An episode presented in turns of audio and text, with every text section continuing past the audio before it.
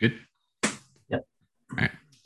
What's up, Dream Warriors? Welcome back to another episode of a podcast on Elm Street. I'm Mark. I'm Brooke. And this is part four of our Scream in September. We are fucking flying through September. Yeah. Um, this was a big venture for us at the beginning. We were not nervous about it, but anxious for it because this is this is a big undertaking. We're we're doing five episodes uh, based fully on the Scream franchise. Um, we've had some guests on, and again, we are joined by our good friend Jeffrey Chuck Norris from Chuck and Ruff Go to the Movies uh, to talk about Scream 4 from 2011. So, Chuck, welcome back to the show. You are no stranger, but always a pleasure to have you. Thank you, my friends. I'm happy to be here, and I'm just I'm excited to talk about this movie. Hell, I'm a t- I'm excited to talk movies, period. But I'm excited to talk about this movie. yeah, you gave me a little bit of insight into uh, your rankings of the movies whenever we asked you to come on for Scream 3 and Scream 4.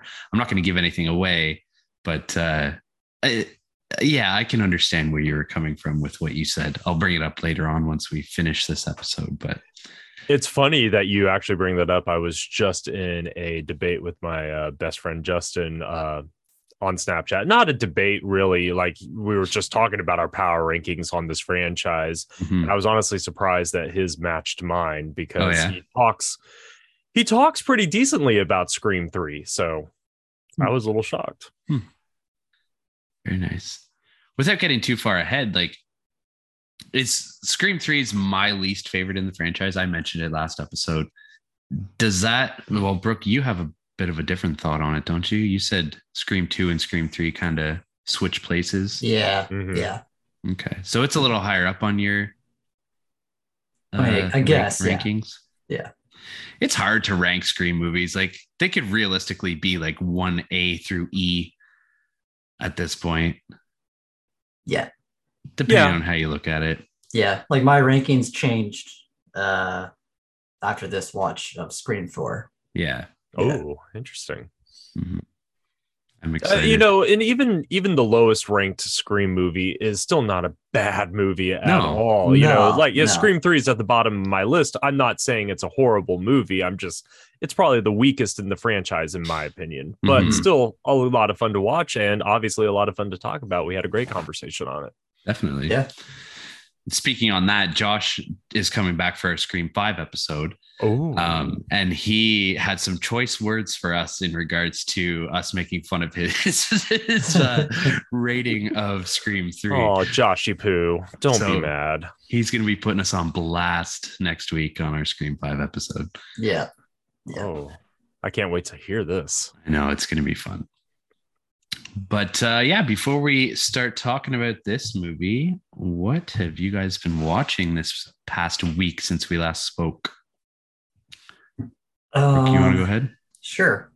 Um, so for me, I knocked out a bunch of 2022 movies. Nice. Um, well, actually, the first one I watched was Casablanca. That's That not a- from 2022. No. But uh, that's the first one on my list. uh, that was the first watch for me, and as you can see, I did not enjoy it that much. What? Damn, dude. I thought I didn't enjoy it that much. What? I- I don't know. Like I Are we I guess- watching the same Casablanca? Yeah, I don't know. Like I said in my review, like I just thought it was really boring. Um, and like I'm not a hater of black and white movies. I like black and white movies, but I don't know. It just didn't grab me.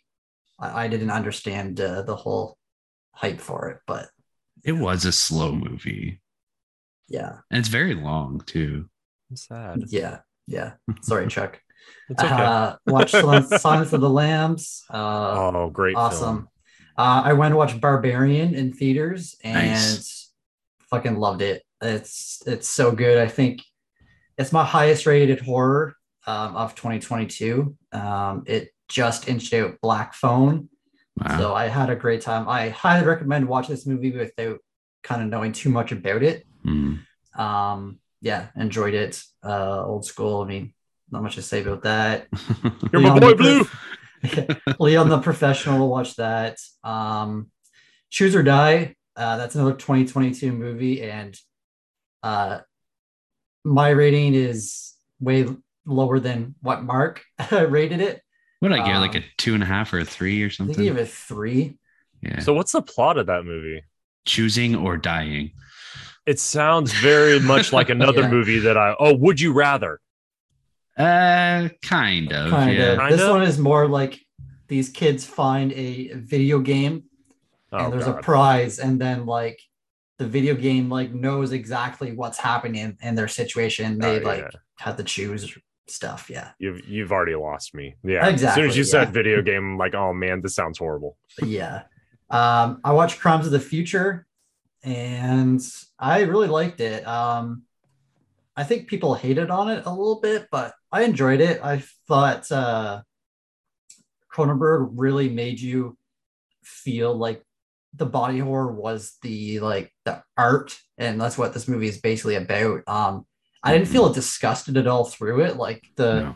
the gory scenes, like usually I'm like kind of iffy with that stuff, but I like just couldn't keep my eyes away. I I just Mhm. loved how he did that, and uh, acting was great too. What'd you think about the ear guy? That was sick. um, yeah, and uh, watched Where the Crawdads Sing. Um, my fiance was really excited for this because she like read the book, so Mhm. Rented it for, watched it. Uh, it was just okay, Not, nothing too special. Yeah, What did she think about it? Because Sarah read the book too, and she said it's like one of her favorite books. yeah, she didn't. She didn't. I think she liked it as much as I did. Like she Okay. said, the book, the book is more like courtroom like drama, like, and the movie is more of the romance part of it. Oh, okay. So it's more like a romantic movie, but Mm. yeah, And Romance always watch- ruins it. Yeah. and then finally, I watched a new movie on Shudder called Speak No Evil, and I really liked it. Um, yeah, I didn't know anything about it, and everyone was talking about the ending and stuff like that, and uh, Mhm. it's it's really good. I liked it a lot. Yeah. yeah, that's it. Very nice. What about you, Chuck? You been watching Um, anything? Not really. Uh just uh been really busy at work and stuff like that. But I have finally gotten a chance to get caught up on the House of the Dragon. Nice. Um kind of starting to get a little upset with the show. I'm tired of these time jumps. Mm. Um it's season one, and there's already been almost 12 years worth of time jumps Yeah. in the first six episodes, and I'm just like, nah, I'm, this is moving way too fast for me. But I mean, I'm still enjoying it, and you know, kind of like the memes that have been floating around the internet. Uh, get invited to a wedding in Westeros, just say no, Don't go. Don't go. Um, but uh, those have been a lot of fun. My goal is to sit down and get caught up on uh, the Lord of the Rings, uh, Rings of Power, uh, this uh tomorrow and the next day. You know, we got a hurricane headed our way, so we're just yeah. you know, keeping Yeah. an eye on it. Uh, Um, you know, shout out to all my friends in Florida who are like getting beaten down right now. Yeah, yeah. Uh, how many episodes of Rings of Power have you watched? I've only watched the first episode. Every time I go to start watching it, I, I end up doing something else. Because I was gonna ask Um, you, like, I haven't started it yet, but it kind of worries me that like nobody is talking about it. It seems. Well, the people who are talking about it just have nothing but amazing things to say about it. I Mhm. think one of the greatest reviews I read that is that it's a love letter to Tolkien. Mhm. And you know what? That's a review I can get behind. So um I'm excited to continue the journey into uh the Rings of Power. Definitely. Uh I did watch one new movie though.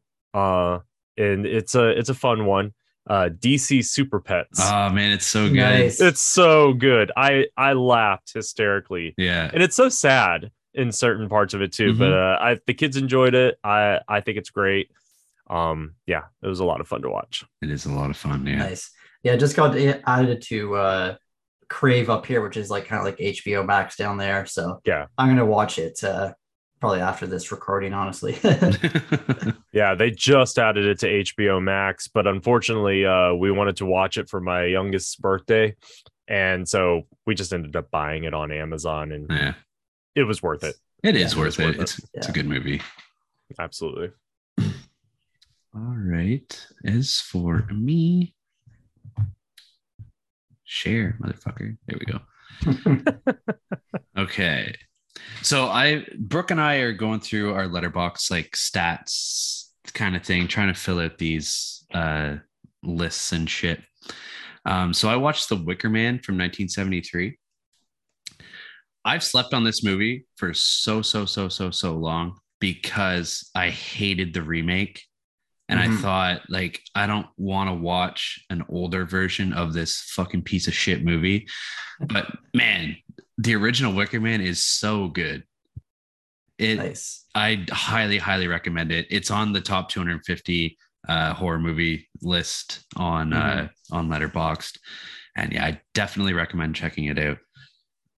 um, and then I watched Extraordinary Tales, which is on Shudder, and it's uh, an anthology, but it's all animated and it's all different animation styles and all different directors but it's all based on Edgar Allan Poe stories or poems, I should say.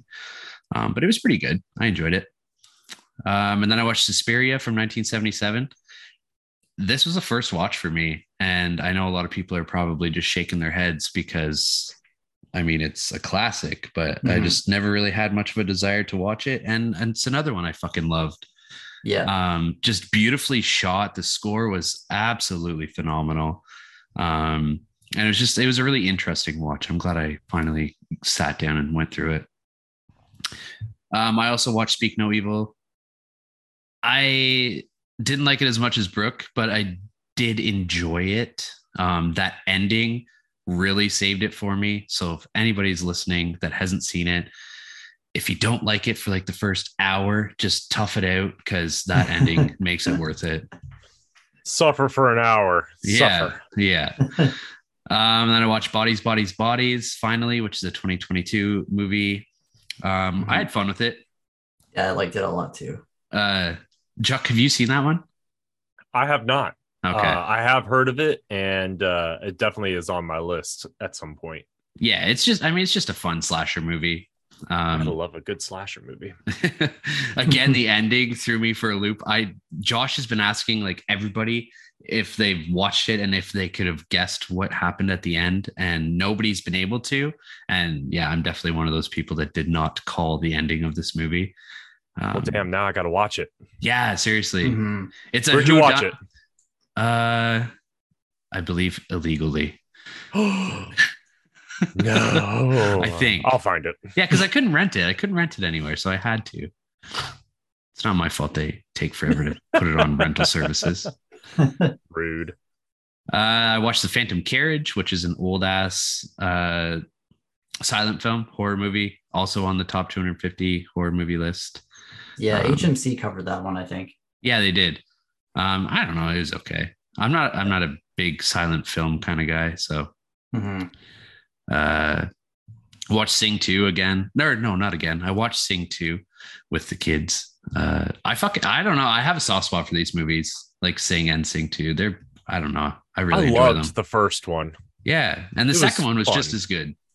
Just Yeah, as good. It seems like everyone likes these movies. Yeah.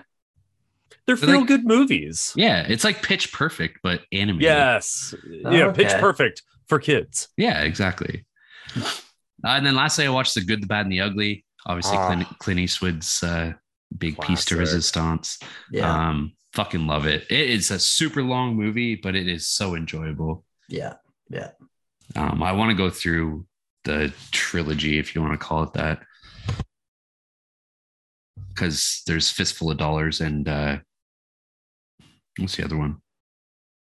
Fuck, I don't know. I can't- Uh, I can't. re- I cannot think of it right off the top of my head. Damn. Fistful of Dollars and I can't remember, but uh, yeah, that's it. That's all I've watched. I really, really, really need to get caught up on um, House of the Dragon and Rings of Power and Andor. Like I need to start watching that. There's too many Yeah, I haven't shows started out right watching now. that either. Yeah, I agree. There's way too many good shows on. Can we take a quick, quick minute and talk about this uh, reveal that Ryan Reynolds threw out yesterday? Yeah. Did you see I- the follow up video too? No, I didn't. Oh my god, it's fucking hilarious. Ah, Uh him and uh um Jackman are sitting on the couch and they're like, okay, play got a lot of questions. I have a lot of questions. Like Jackman, he's like, how is Logan alive? It's like, well, apparently Logan takes place in 2029. This is before that. And then Mhm. they're like, this is what happens in this movie. And they start like talking, and then it plays like uh the jitterbug song, Okay. like over the voices, and they're like talking and like stabbing each other. And yeah, yeah. I'm excited for it. I'm so pumped. I, am just dis- disappointed or depressed that we have to wait so long for it to come out. Yeah, yeah. Chuck, you're quiet. Are you? I have a hot take on this. Oh shit! Here we go. Yeah. Uh, don't get me wrong. I'm excited. I'm always excited for anything involving Deadpool. However, I'm disappointed that Hugh Jackman is uh, coming out of retirement of playing the character Wolverine. Okay. Uh, I love Hugh Jackman as Wolverine. Do not get me wrong. I absolutely love him. However, they've had two movies to make this happen, Mhm. and he is retired, and it's time for the MCU to move on from these characters. yeah. Um, even though, granted, Hugh Jackman's X Men has not been a part of the MCU, technically, um, uh, the X Men haven't been introduced yet. But I'm sorry, or not officially introduced yet. So I'm just a little disappointed that they're doing this. This is going to be Deadpool's first solo movie as a part of the MCU, and mm-hmm. they're bringing Hugh Jackman back as Logan Wolverine. It's going to be exciting to see. I'm sure I'm going to love the movie. Absolutely. I'm just a little disappointed that, you know, you can't keep resting on your laurels. You cannot keep yeah.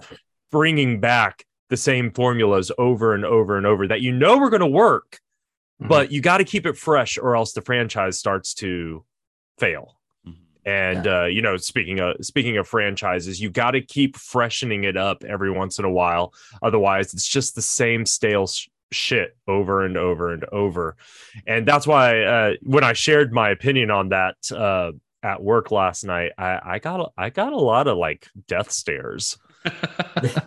Yeah, I, mean, Um, I, I totally get you. Like Yeah, yeah. Logan ended perfectly, but Yes, Mhm. Logan was the perfect. I'm sorry, I'm hitting my mic now. I'm getting so excited. Logan was the perfect send off for the Jackman Wolverine. Mhm. There's no reason to be bringing him back at this point. yeah, even if it's uh even if it's a cameo or if he's just going to be you know the co-star alongside Ryan Reynolds there's no point in doing it anymore um they had two movies to do it But I think like I don't know if this is like a fan service or not because people have always said that like Deadpool needs to have a Wolverine cameo in the movie because Deadpool was a cameo in Wolverine very briefly.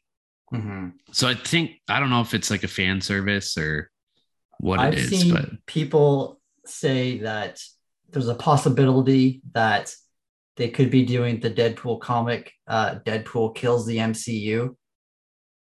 hmm, that'd be cool. Yeah, they have two years to wow us Yeah. i mean i could be Yeah. eating my words two years from now so Who knows? Maybe Jackman will back out of it by, by the time it gets released. and then Chuck will be happy. All right all right all right, all right okay, all right. no, I'm not. Ha- I'm not going to be happy if he backs out. Again, I, I I'm sure it's going to be awesome. I'm sure it's going to be funny. It's going to be great. Uh, you know, I don't think Deadpool two was as solid as the original or as Mhm. the first one, but I mean, a Deadpool movie hasn't disappointed yet. And Yeah. you know, I got I got to trust that Ryan Reynolds and his prowess to make these Deadpool movies happen knows what he's doing when he uh, uses his power to make these things happen. Uh, he and Hugh Jackman have a wonderful friendship. They're they are uh, two of the funniest celebrities outside of the roles that they play, and so having them on screen together is always going to be a delight. I just again, it's like y'all said. I think it's I think it's a fan service, and I think it's a kind of a disservice in a way to the character of Logan. Yeah, yeah. Oh, I, I, I, I hot trust I trust both of them because like they're they're so close to together and they've just been talking about it forever and like Ry- Ryan Reynolds is like a marketing genius. Like that Yeah. first video had like 25 million views in less than 24 hours. Yeah. I know I shared it like three or four times, and like I've had friends share it to me like a bunch of times since it came out, and it's just yeah, yeah. It's And you're absolutely right.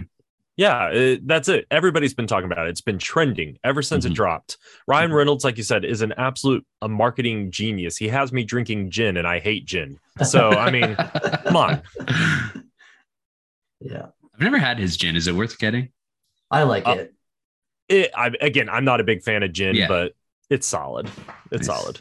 As far as gin goes. Exactly. All right, cool, cool. Okay. Well, now that we've got that out of the way, uh, your entire fan base hates me now. I, I'll be surprised if y'all invite me back. come on. We'll invite you back for this this Deadpool movie. There we go. We'll we'll break our mold of horror movies and we'll just do it. All right, let's dive into this movie. Let's do it. You the theme music.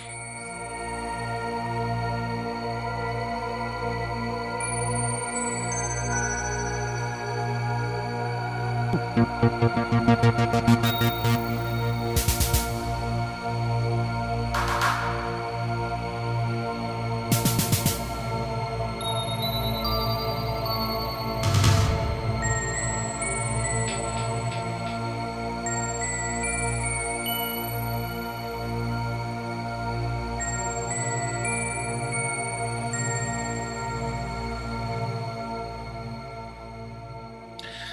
like we said in the intro, this week we are coming at you guys with Scream 4 from 2011. This is our fourth installment in the Scream in September, uh, uh, whatever the fuck I want. I don't know, whatever we're going to call it. Month. Uh, I got tongue tied for a minute. Um, before we start talking about the movie, though, what are you guys drinking? uh, well, speaking of gin, it's not aviation gin, but I am drinking a gin and tonic. Very nice. It's purple. hmm Why is it purple?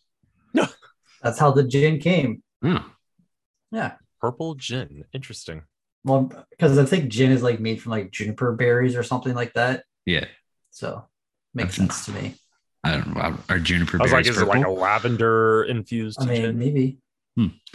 What are you guys drinking? Brooke's a fancy bitch. Hey, it takes a I- lot to be a fancy bitch. I'm drinking some JP Wiser's apple whiskey. Very nice. Same bottle from Alan's wedding, Brooke, That's what I figured. that we all shared. Passed it around for a little bit. Um, yeah, I got stuck with it, so now I'm drinking it. What about you, Chuck?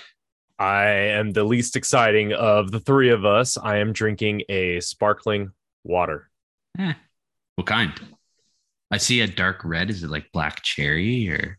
Uh, this is cherry limeade. Ooh, Yeah, it's delicious. It's a Walmart brand. Mm.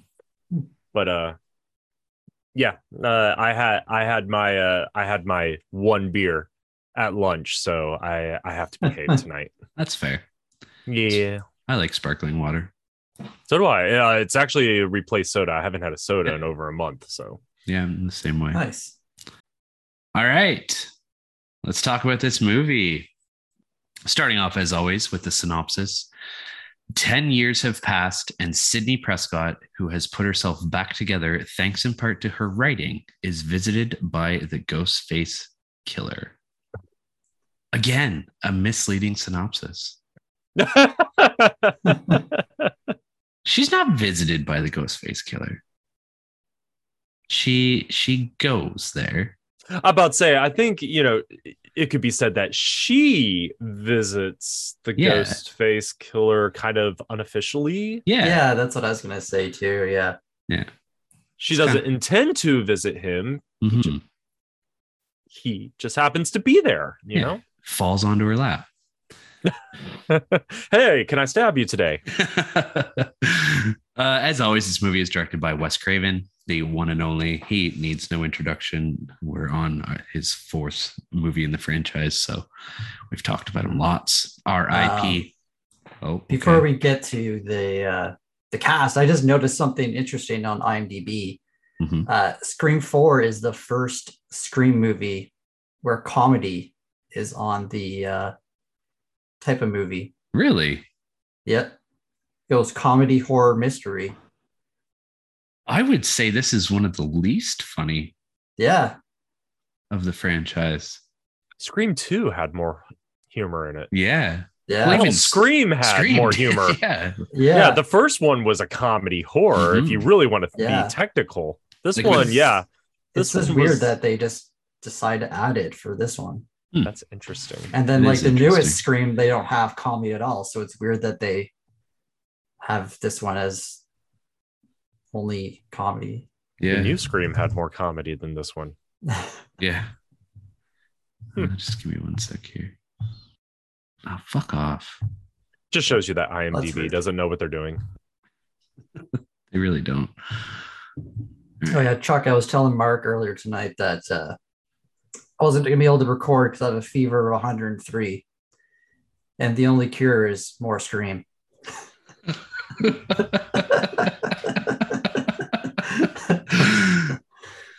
I, I, I'm I'm glad I didn't try to interrupt you because I was about to pull out the cowbell. Damn. Oh, okay. I uh obviously I saw the first message first and it was like I'm not gonna be able to record tonight. I have a fever of 100 of 103. And I was like, oh Go to damn, the like, hospital. I was like, what the fuck are we gonna do? I didn't even think Dead? that. I was like, what are we gonna do? like we have Chuck all lined up, and like this is the only day that we can record this week. And then I saw the second one. I'm like, you son of a bitch. That's funny. I was like, you have to use that line. All right. Moving on to the cast list. As always, we have our, our main three. We have uh, David Arquette, Neve Campbell, and Courteney Cox playing their respective roles. Mhm. And we get a whole other slew of celebrities. This one is probably the most jam packed with celebrities and honorable Oh. mentions. Dude, I was typing out like the, the names of characters, like it was Yeah, honestly like five pages long. Like It's insane. It's insane. And honestly, if I can say, compared to the last one we just talked about, Scream 3, which also had a very decent cast of uh, Mhm. celebrity guests in it, this one was a lot. I, I hate to say this. This one was a lot more fun. Eh, uh, as far as the Mhm. celebrity guest ones, like yeah, you know, I love Jay and Silent Bob and stuff like that. That was great and everything. But all the all the people, all the different celebrities, minor and major, that they got to be in this movie was it was just so much fun to watch because it all worked well together. yeah. Yeah. I just think like 10 years later, like they have to kind of Mhm. come in with a bang and get people hooked. And uh Yeah. I think they they did that, you know. Well, and I, I think people thought too that this was going to be the last one in the franchise. Mhm. Yeah, Like I'm sure in 2011 they didn't expect that there would be a fifth one 11 years later, and Yeah. a sixth one. and a Yeah. sixth one, and a seventh one. Oh my god, it's turning into the Fast and Furious franchise. It's all about family. who, who needs Ghostface when you have family? oh shit! All right, starting Anyway. off, I have Emma Roberts who plays Jill. Um, did not know that she is Eric Roberts' daughter, Mhm. and she's also Julie Roberts' niece. Yep. So, which leads me to another fact that I did not know that Eric Roberts and Julia Roberts are siblings. Step Yep. sibling or half siblings. How Half is how Yeah, it I think they're half, Yeah. yeah. Okay. Yeah, yeah. Oh, Uh siren. oh. They're Oh, coming for you. Yeah. the popo. Living in the big city. Hey, you said that you downloaded that movie illegally. They're coming for you. Fuck. Um, but yeah, Emma Roberts, she's obviously known for We're the Millers, uh, Nerve, American Horror Story, uh, The Black Coat's Daughter, Scream Queens, and she was in Blow with Johnny Depp. Hmm. She was uh, his daughter, Interesting. young, Been a I've seen that movie in since seen years. that, Yeah. Now I want to watch that again. Yeah, young Kristina Jung is who she played. Young Kristina Jung. um, real quick. So, did y'all ever watch Scream Queens? No, No. No. Okay. Second, the second season was pointless. Uh, I'm sorry, it was awful. But the first season, I actually enjoyed the first season. I thought it was a lot of fun. You had Jamie Lee Curtis, you have Emma Roberts, uh, you have uh, Billie Lourd, um, Hmm. and I can't think of the name of the other girl that was in it. She was in um, ah, she was in Zombieland, not Emma Stone, but the other one. Um, oh, uh, Uh, uh, fucking mm, Chloe Grace Moretz. no, no, but I see where you're going I with know that. what- I know starts yeah, starts yeah. with an A. Uh, she was in Abigail Signs. Breslin. Yeah, Abigail thank you, Breslin, thank you. Yeah. Yeah. yeah you know it, it was such a fun show to watch it was so absurdly stupid but just such a fun show to watch um i i thoroughly enjoy it i i say just go give it a try i think it's on hulu watch the first season Okay. absolutely sorry i just had to throw that out there No problem. I have a hot take. uh-oh I don't like Jamie Lee Curtis, so that's why I have never watched it.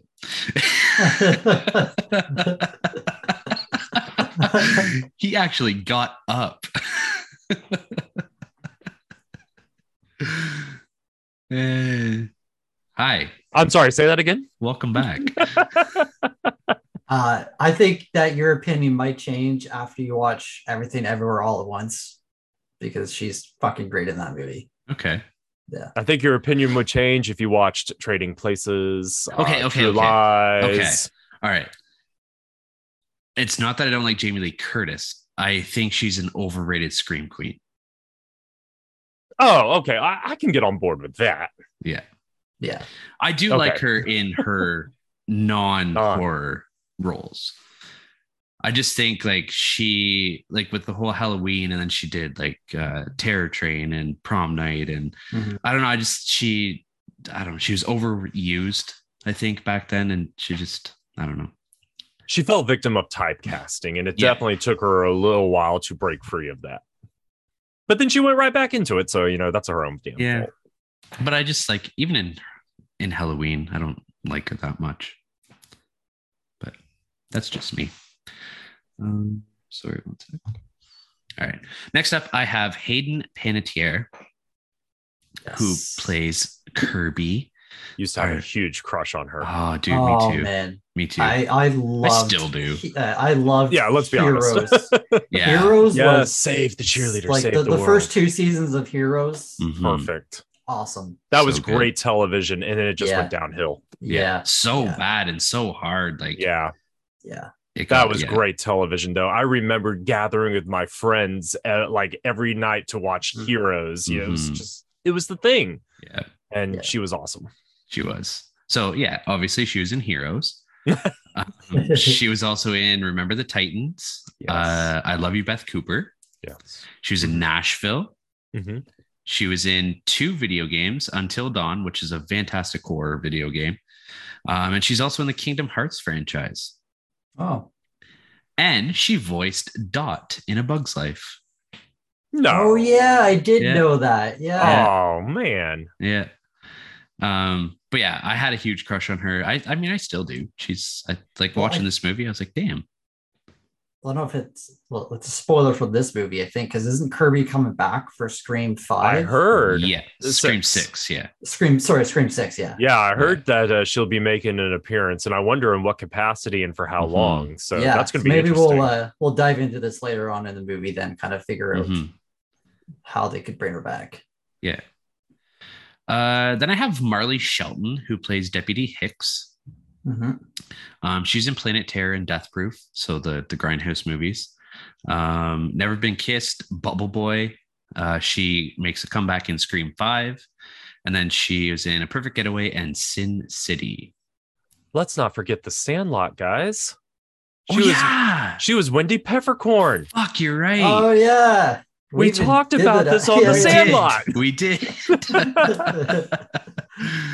Dude, I remember sitting in the theater staring at this girl, and I'm just like, I know her. Mhm. I know her. And it still took me a few years later to finally realize I, I was watching Sandlot one day and I'm just staring at Wendy Peppercorn and I she gave that look to squints and I'm just like, she's in Scream. it took me forever to make that connection. yeah.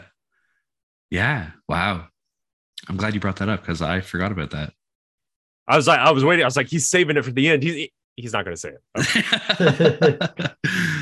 uh shit. Uh, and lastly, I have Rory Culkin, who plays Charlie. Mhm. Uh, he's Macaulay Culkin's youngest brother. I think he's the youngest. Yeah. Uh, he was in Signs, Mean Creek, uh, The Last Thing Mary Saw, Lords of Chaos, which is a movie that Brooke and I did a while back with one of his friends as a guest. Um, fucking wild ass movie. Uh, he was in Waco, which is an amazing show that Brooke still needs to watch. Well, it's not on Netflix anymore. Okay, I tried Well, watching it. You had your time. I think it's on Paramount. Oh, is it? I think it is. Have you I'll watched look it, real Chuck? quick, guys? No, it was Oh. on my watch list, and again, just kind of never Mhm. got around to it. It's really, really good. Uh, he was also in Intruders and the Zodiac. Was he the one in Scott Pilgrim, or was that the other one? Uh, no, I think he was too. Yeah. No, that's No. Kieran Culkin. Oh yeah, you're right. okay, It is Kieran Kieran. Culkin. Yeah. Right. Okay.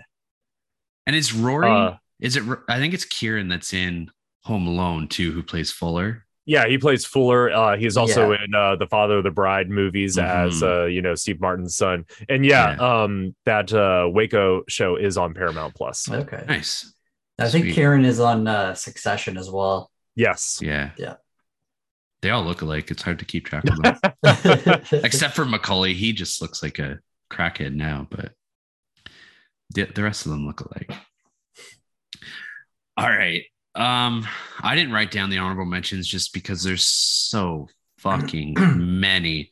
But in that Yeah. opening scene alone, we have Lucy Hale, Shenae Grimes, Anna Paquin, Kristen Bell, Aimee Teegarden, Britt Robertson.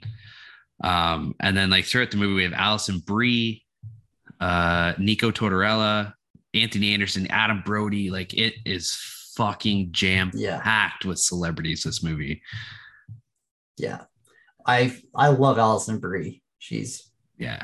Fucking awesome. Yeah. It's so weird though to watch her in something that isn't community. Like I know she had that show on Netflix and my brother said it was pretty good. Yeah, Glow Uh, is superb. I love it. Is it's a good show. Yeah. Yeah, it's just to me, she will always be a little Annie Adderall from Community. Yeah. and Uh, it's so weird to watch her in this. I'm excited to see the movie too. Six seasons in a movie, six seasons Yes. in a movie, and they finally are making the damn movie. Yeah. My oh, Robert and I were I so just excited I when they really announced hope the that they get like the original cast and Mhm. like get Donald Glover to come back. Yeah. I think They probably won't get Chevy Chase, but No. they killed off his character. But yeah, Yeah. yeah. or he could be back. Who knows? I, it wouldn't surprise me if he came Anything's back in possible. some sort of way. Oh, I wasn't dead. I wasn't dead. Yeah. I faked my death. Yeah. His character would do that too. yeah, it would. It would. All right. Did you guys have any that I didn't just fucking rhyme off in the novel there? I got one. Okay. Uh, Mary McDonnell. She's the one who plays uh, Sid's aunt, Kate. Uh, uh, Kate in the movie. Yeah. Uh, she's uh, been in movies like Independence Day. Uh, Mhm. She was the president's wife. Uh, Dances with Wolves. Oh, Uh, she's been making movies for a long time. So it, uh, every time she pops up into a movie, I'm like, oh, hey, what's going on, Mary? Yeah. nice. Yeah. Before we move on, can you guys do me a quick, quick favor? Open up your open up your IMDb Okay. and search Eric Roberts. I meant to bring this up earlier. Okay. And just look at all of the projects that he has coming out. Coming up. Yeah. Jesus. That's insane. I scrolled through like three pages. 105? Jeez. Yeah. Just Yeah. in 22 alone, he has like 12 movies. Like, how is that possible? Does guy sleep? He has so many in post production and pre production and like announced. Like, he's got 267 acting credits, and 105 of them were in, within like the next two or three years. Is he in money trouble? Does he just need to work? What's going I on don't here? know. Amityville Bigfoot? I I'm intrigued. Amityville Bigfoot. Crazy. Oh my god. I meant to bring that up earlier and I forgot. He's in a movie called uh, From Dusk Till Dawn. Oh, mm-hmm. fuck. So Okay. it's I'm sure a lot of it is just like low budget shit that probably took like three days to film, but still. MMA Yeah. Cop 2. There's a first one? Yeah, apparently. Damn. Oh, this this is a great title. Are you ready for this one? Yes. Natasha Mail Order Bride Escape to America the movie. Is there a TV show I don't know. or a novel? There's a Mega Boa, which has a 2.7. Damn. Might be worth checking out. Wow, that's insane. Wow. Yeah. My dinner with Eric Roberts. He's got he's in a movie called My Dinner with Eric Roberts. Is that like being John Malkovich? Yeah, I, I don't know. What a weird movie that was. It is a weird movie. All right, well, good for you, Eric Roberts. Yeah, Yeah. fucking He's- show off. He's killing it. He's the next Samuel L. Jackson. I was damn it. I was just trying to think of a Samuel L. Jackson joke. Damn it. All right. Let's dive into this movie. uh, so I don't know about you guys, but this was I think the first Scream movie I watched in theaters. Uh, yep. No. You wa- And- oh, you think you mentioned Scream three, right? Well, no. Um, I never got a chance to see the original three in theaters during their first runs, but uh, I did get a chance to see Scream in a revival showing. Hmm. Um, I think it was right after I graduated high school. Hmm. So I did get so that's technically the first Scream the uh, Scream movie I've seen in theaters. Now Scream 4 was the first theatrical run yeah. Scream movie I saw. So yes. And I got to see it in the Philippines too, so that was Oh shit! Nice. Oh, that's cool. Yeah. was it English or was Yeah. it? Okay. Yeah, yeah. The the whole thing was in English. Uh um I will say if you ever go to Hong Kong though, don't go to the movies cuz uh everything is um in Chinese and uh so it's very distracting to hear the movie in Chinese and they do put English subtitles at the bottom, but it's it's such a distracting experience. Mhm. That's what Mhm. ruined that Pirates of the Caribbean movie for me. Ah, Uh, okay, okay. yeah, that would Yeah. do. Well, But yeah, uh, Philippines, everything was in English. It was a, it was such a fun experience watching this Mhm. movie in theaters. Cool. yeah. I, I I don't know if it uh, like affects like how I feel about this movie, but I don't know. Like, I think it does, yeah, Mhm. yeah, quite honestly, because it, it you get you get a completely different experience. Obviously, watching any movie in theater versus watching it at home. Mhm. Um, I I've always said watching a movie in theater, even a bad movie, can have a great experience because you're watching it with other people. So you're not Yeah. just feeding off of the movie, you're feeding off the reactions of those around you and things like that. One of the best movie going experiences I ever had in my life was going to see Star Wars Episode mm. 7. Now, I may not be a fan of said movie, but that was one of the greatest experiences in a movie theater I've ever had. The energy was just phenomenal. Mm. And same thing can be said for a horror movie. So I think that could absolutely skew my belief as to why Scream 4 ranks number two in my power rankings of this franchise, is because it was the first technical theatrical run Scream movie I've seen in theaters. Mhm. yeah, Horror movies just hit differently in the movie theaters too. Yeah. Yeah, Like ju- you, Yeah. you just have the setting, the proper setting, right? Like it's loud, the lights are Yeah. da- turned down. yeah. Just Yeah, like, I remember um I went and watched uh, Get Out by myself in theaters. It was like Mhm. opening night, I think. And like I'll never forget that experience either. Yeah. Yeah.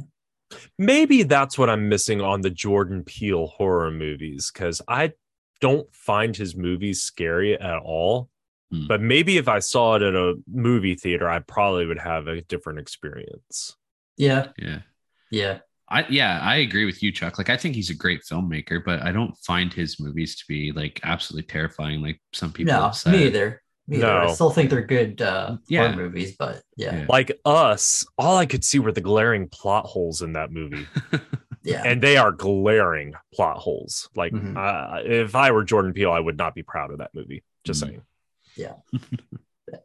But uh, getting back to this movie, um, what's uh, what do you guys think of this opening uh, Screamception? Um, it, it, I- it gets me every time. I I swear. Like, Yeah. Yeah. And like the first time it happens, like tonight, I was like, okay, it's just a movie, and then I do it again, and it, it it's like I like it, but I think I kind of have the same things as Mark. Like it's just I don't know, maybe a bit too much. if they did it once, it would be okay. But the the double inception, I was just like, that- that- you're just pushing it too far now. That's exactly what I wrote down. I was taking little notes of my thoughts as during my last rewatch. And the very first thing I wrote down, uh, the very misleading opening sequence was fun, but does get annoying after that second turn. Mhm. Just like, yeah. all right, I get it. I get what you're trying to do here, but can we get to the point? Then like the third set of characters come up, and you think like, "Fuck, here's a third one now." Yeah, what are they going to Yeah. do now? Where's the Yeah. mislead? You know. Yeah, Although I'm going to say, Anna Paquin and Kristen Bell, I could have watched a whole movie with just them. yeah, Yeah. seriously. Yeah. Yeah. Just yeah, just Anna Paquin even. A- Anna Paquin, yeah. Anna Paquin starring Anna Paquin. She just sits there. Yep, I'm there. I'm good with I'm good with that. Take my money. yeah. And it, it kind of brought down the actual characters in the movie, like the starting two characters you Mhm. see get killed off. Like, Yeah. I did not care about them. I, you know, they, they kind of set up that they were going to die by showing the other two movies them get killed, right? Yeah. Yeah. And I found it ironic too that the last two that we see in that opening scene and the ones that actually die are the least celebrity status out of the six characters that we see at the beginning. Because like you would Yeah. think, like Yeah. you, you know how Scream is with their Yeah. they're killing off the big character right at the beginning. Like like Amy Teagarden had Friday Night Lights Yeah. um Britt Robertson, I forget what she was in. But then like at that point or at that time in 2011, like you had Anna Paquin who was in uh True Blood Mhm. or yeah, True Blood. Um Kristen Bell had a show back then too. I can't remember what it was called. Veronica Mars.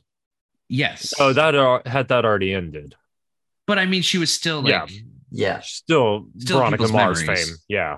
and then like Lucy Hale was in Pretty Little Liars, Mm. which Mhm. I think was around in 2011. And Shenae Grimes was in something too. But like, I don't know. It just it I don't know if ironic's the right word for it or just I don't know. They were the Yeah. two least celebrity status characters in that opening scene that they actually killed off. hmm But I guess maybe that's part of the the whole thing, right? Like, oh, we just killed Lucy Hale and Shenae, Shenae Grimes. Oh, psych. Oh, we just killed Anna Paquin and Kristen Kristen Bell. Oh, psych. They're still never going to match the energy of the original Scream, though. Oh, absolutely. you know, getting rid of uh, Drew Barrymore the way they did. But um, it definitely made you. It made you think that, especially when they got to Anna Paquin and Kristen Bell, you're just like, oh shit, yeah. they're Yeah. gonna die. But and they do die. But then it's not the death you're expecting or the type of death that you're expecting because it's just all a misdirection. And it's just like, yeah. Yeah. well, shit. I guess what we can say is that Stab Six and Stab Seven did it properly because they were the ones that died in those respective movies. That's true. So is the Stab franchise doing things more successfully than the Scream franchise at this point? Well, I mean, they hit hmm six and seven before Scream did, so I mean, they're they're pumping out the sequels like Yeah. crazy. Yeah. But I guess they did have to do something kind of different from like the the first three movies, right? They couldn't just, I, I guess, keep doing the same yeah. same old shtick. yeah. Like I said, like I didn't hate it. I just thought that like 2 versions of it was a little too much. Um, I love the uh the little like flip phone that she had. What is that? A sidekick? I think Is that what those sidekick. were? Yeah. yeah, Yeah. yeah, they were Yeah. popular back then. yeah. Um, what do you think of the whole like app that they had that uh, I think Jenny has? Very appropriate for the times. Yeah. I mean, you know, Yeah. like this is 2011. The uh, apps are you just this is before apps really were like huge, you know, took Mhm. off and stuff like that. You know, now apps are just an everyday part of our life, like uh, part of our lives every day. Mhm. um i think it's very appropriate that you know something as inappropriate as that was turned into an app so i mean scream 3 scream 3 kind of gave us the groundwork for that you know with the device that you know you could record people's voices and stuff like that well apps was just the next step in that technological evolution and a very important part of the underground uh, underlying groundwork for driving the story, which this story is completely driven by technology. Mhm. So introducing that as an app, very appropriate. Yeah, I agree. Uh, I really like the opening music of this uh, movie as well. Like when they they kill the, the Jenny and Marnie, and then uh, it cuts like the opening I, I really like the the music choice that they had. I can't They- remember what the they song pick- was, but I get, I like, I can hear it in my head, but like, I honestly don't know what it is. Um, if I could just take a step back to that kill scene with uh Marnie, um, I'm sorry, knowing who, like, at this point, you obviously don't know who the killer slash killers are, but now knowing who the killer slash killers are, do you think they really could have thrown Marnie through that door with such force that it shattered the door and had her flying through the air like 10, 15 feet? Maybe both of them. I was gonna say what we do They're know is that both they're, scrawny little, like I could snap them Yeah. like twigs. Yeah, I don't know, man. but I Marty mean, wasn't very big either. True. and like the one killer, without giving anything away, For those who I- I haven't mean, seen the movie yet. fuck it, it came out in 2011. yeah, Emma Roberts' character was tough as nails, man. Like she was Yeah. badass. Yeah, I think- ripping out her own hair. I mean, Yeah, like I think oh. she could have mustered up the strength to do it. All right, Yeah. that's fair. That's fair. Charlie Now, couldn't, but she Char- could. Charlie couldn't. No. Charlie was a tool. Um, Sorry. whenever Marnie was like crawling away at that, and then like the the garage door went down, like that was that was cool, but like I have issues. I don't, yeah, like Yeah. did it did it like break her like spine so she couldn't? Move? I think that's what they were trying to imply. Yeah, and it's like 2011, like garage door doors, you know, they, They- automatically like you know They like have go up. sensors. Yeah, exactly. You have to like if someone's closing a garage door, you have to step over a sensor so it doesn't trip it. Yeah, And, like- she's laying there right across it. This thing would have just gone right back up. You know, Yeah, exactly. whatever. Or like even if it doesn't have that laser sensor, it's gonna have a sensor where if it hits something before it fully goes down, it's probably Yeah. gonna pop back up. Yeah, Yeah. The, Yeah. That whole thing didn't make a whole lot of sense to me. Uh, I made a little note about it here. Um, uh, did the set designers just get lazy? I didn't understand this whole thing. She's like, so she made it upstairs in her house, and then all of a sudden she's into this like. I guess they're adding on to the house, but it's Mhm. complete like the second floor, first floor garage, completely unfinished and stuff like that.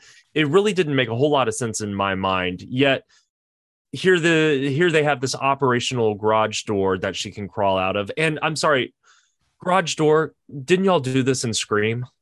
yeah, yeah. But Can't we just come up with something a little bit different? but fitting with the theme of the movie, they're remaking Scream. hmm This is a remake, Chuck. Yeah, Well, I guess that's before we knew it was a remake, but still. That's that's fair. yeah, yeah. Um, and I I didn't like how they didn't connect like these characters to like the rest of the characters Yeah. because like they mentioned that like a stalker boy is calling them, and then like whenever one of them picks up, they're like, "Oh, is this like they name off like three different names, but it's like none of the other characters." So like, what is the intention of uh Jill and uh Charlie to Mhm. killing these two just because they might be friends with the others?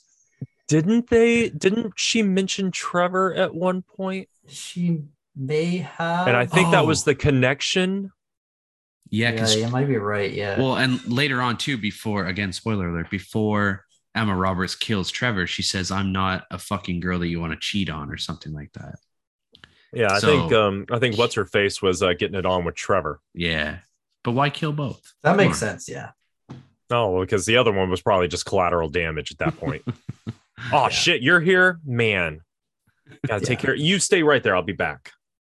Yeah, yeah. Because the next morning, whenever Kirby picks up Jill, and then like she gets in the car and says like, "Oh, Trevor called me last night," and she's like, "Okay, stop talking." And then like Olivia gets in the car, she's like, "Trevor called me too." So like, do you think that one of those phone calls wasn't actually Trevor? It was either Jill or Charlie. Hmm.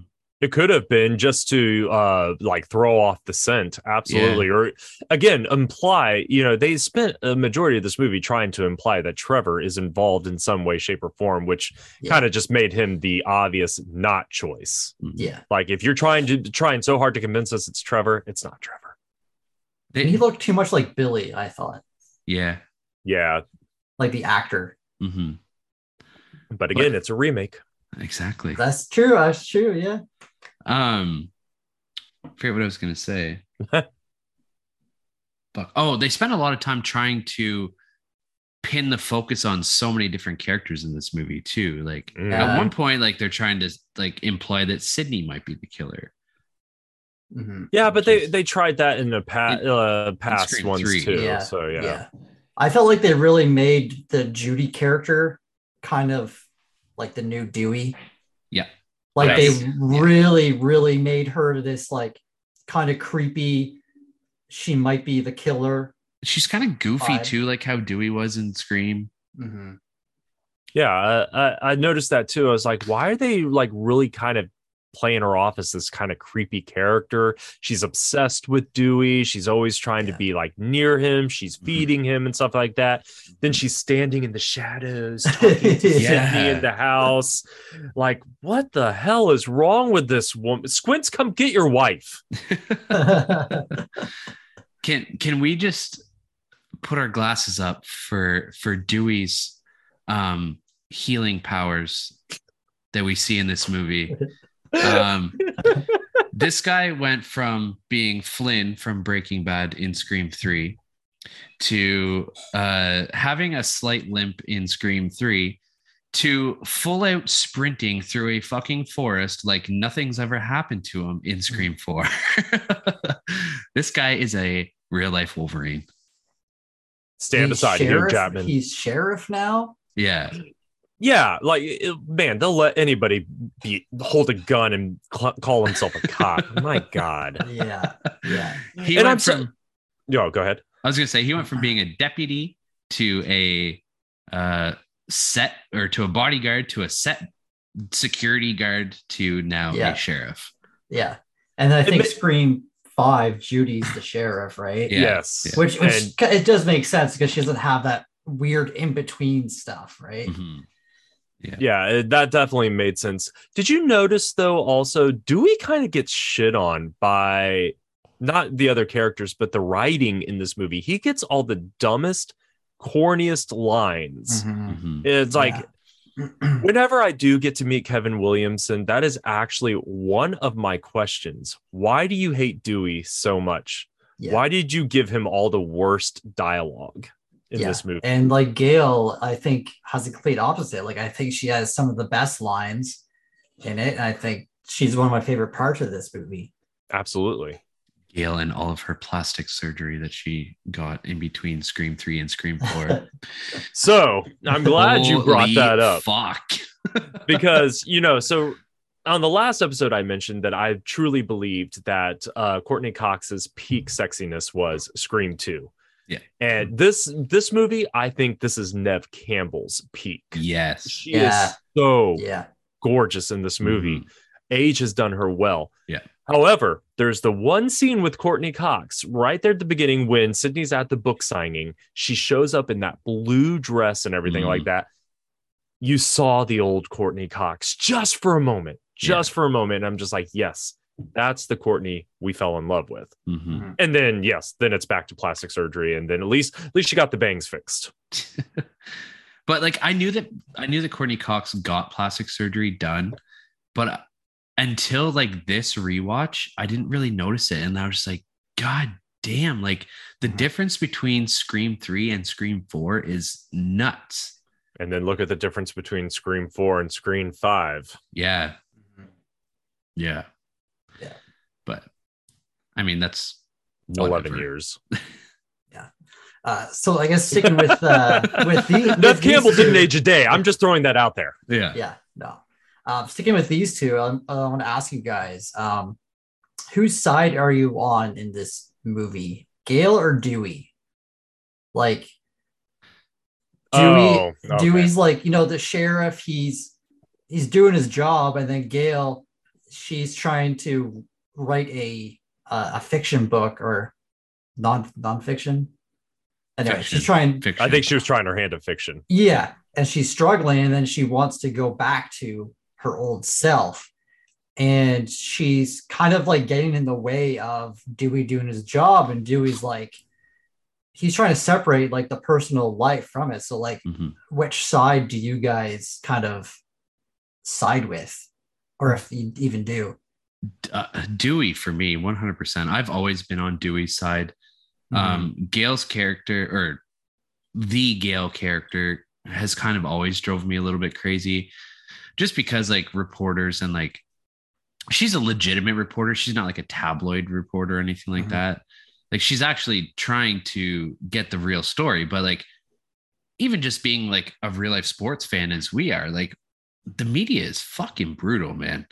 And like they don't give a shit. They'll stick their noses into anything. They'll ask the dumbest fucking questions at the most inappropriate times. And that's the character of Gale Weathers throughout this entire franchise. And like you said, Dewey's just trying to do his job. And rightfully so. He's the sheriff of this town where there's murders Yeah. happening, and Gale's just getting in the way, Mhm. like she always does.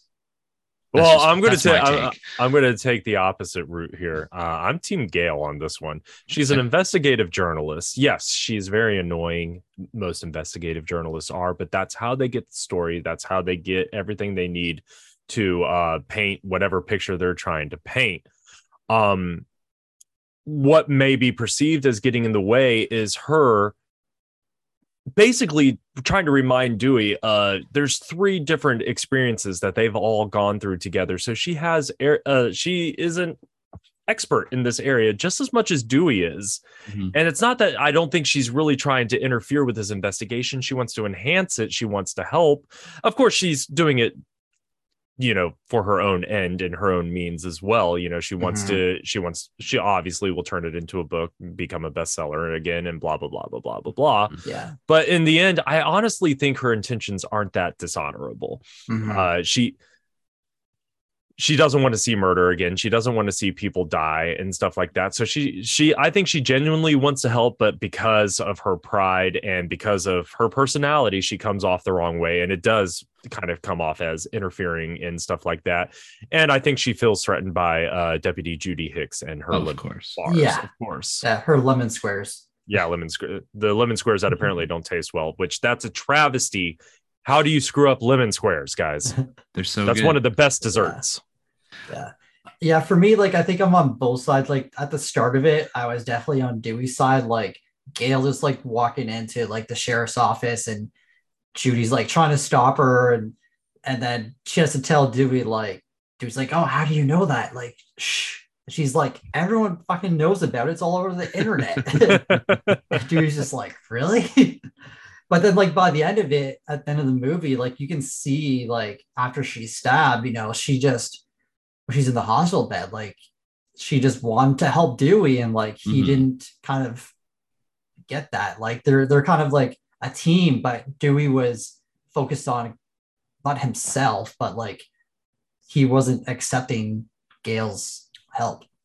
I, th- I think like in Dewey's defense, like, yeah, okay, maybe Gale's role in this movie is honorable and now she's an investigative journalist. But Dewey has the same experience with Gale as we've had in the last three mm-hmm. installments of the franchise, right? Where she was doing this for monetary gain and she was doing this to get her name in the spotlight and she was fabricating stories and giving out false information with the whole Cotton Weary and Sid er, and Maureen Prescott thing. So maybe that's where I'm coming from with that is like it's it's just been like ingrained in my brain that she has been like this throughout the whole thing. And I mean throughout the movie, like, yeah, how you said, Brooke, like we see a change in her um where she is just trying to help and her and Dewey are a team and so is Sidney like they're a, a trifecta right they've been through it all together they're the remaining three survivors from all of these incidences so yeah i mean maybe towards the end her intentions are honorable and like even at the beginning i'm sure they're honorable but she's also just like going about things the wrong way Oh, absolutely. She definitely needs to work on her approach and her tact Mhm. with uh, people. But I'm gonna I'm gonna throw this out there. This is a formula that has been established since the original Scream. Do and that's the that's part of the attraction between the characters of Dewey and Gale. They're Mhm. both so headstrong in their own ways that uh, you know they say opposites attract. That that's what makes them not a great couple, but that's what always brings them together is the fact that uh, they always seem to see the opposite side of the coin. They're always kind of butting heads and stuff like that. And of course, I think production was really capitalizing on the fact that they had just recently divorced a few years before the production of this movie. Mhm. So, uh, in real life, Yeah. they had recently divorced. So, you know, kind of playing on that whole hey, instead of making them all lovey dovey throughout this movie, why don't we play on this whole they can uh, kind of trash on each other Mhm. type situation? Yeah. But again, it's a formula that they established back in Scream, and it's one they've repeated in every single movie except for maybe five because they didn't really have a whole lot of interaction in that one. In Mhm. fact, No. zero interaction. Did they even Uh, did they even share a scene? They shared one scene together, right? Yeah. Yeah, yeah. Yeah. Yeah. So Um, I have a question.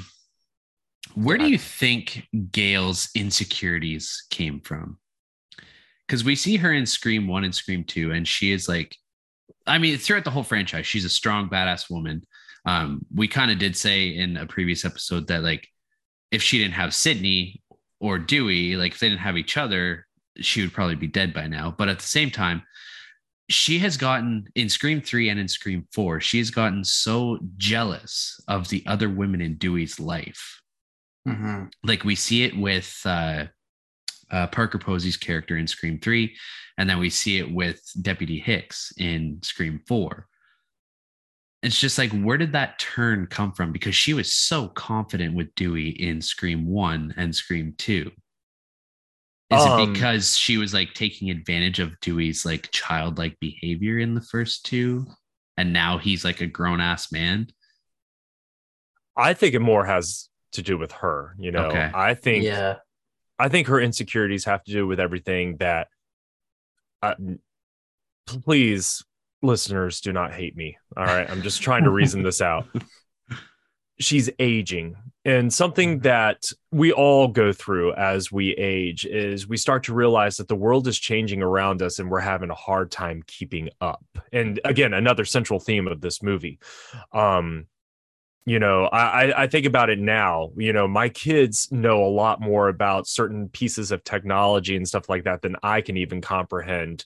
Uh i work with uh, i work with people younger than me who just like have this worldly knowledge of current events and things like that and i just stand to the side like wow the fuck did what Yeah. uh, so I, I, I kind of, I think that's where Gale's coming from, and that's where the insecurities. Nobody likes to be left behind, and nobody likes to be forgotten. You Mhm. know, she's fallen from the limelight. She chose the simple life, and she absolutely, part of her regrets choosing that simple life, moving back to Woodsboro, marrying Yeah. the sheriff, things like that, walking away from all the, all the possibilities that would have kept her in, uh, you know, that limelight. Mhm. And I, I think that's where these insecurities come. And of course, yes, there's a young, hot deputy, you know, constantly throwing herself at her husband. You know, there's these high school uh, high school kids who are cracking like this case faster than she ever could and stuff like that. So yeah, that's going to play that's got to be nerve wracking to or psychologically torturing to anybody.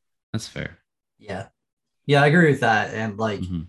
She's she's like out of the limelight, like you said. Um she's all of her books, like her main books are done. Uh Stab Seven was like I think like the last movie Mhm. in kind of her run that she was um Based off the Gale based Weather off story, of- yeah. Um, and then Sidney just released a book, is on a book tour, and is getting all of this attention.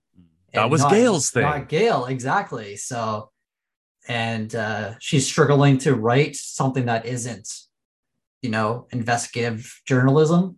And uh, I think she just wants to go back to that, and you know, yeah, That's fair. She does have a lot of shit going on.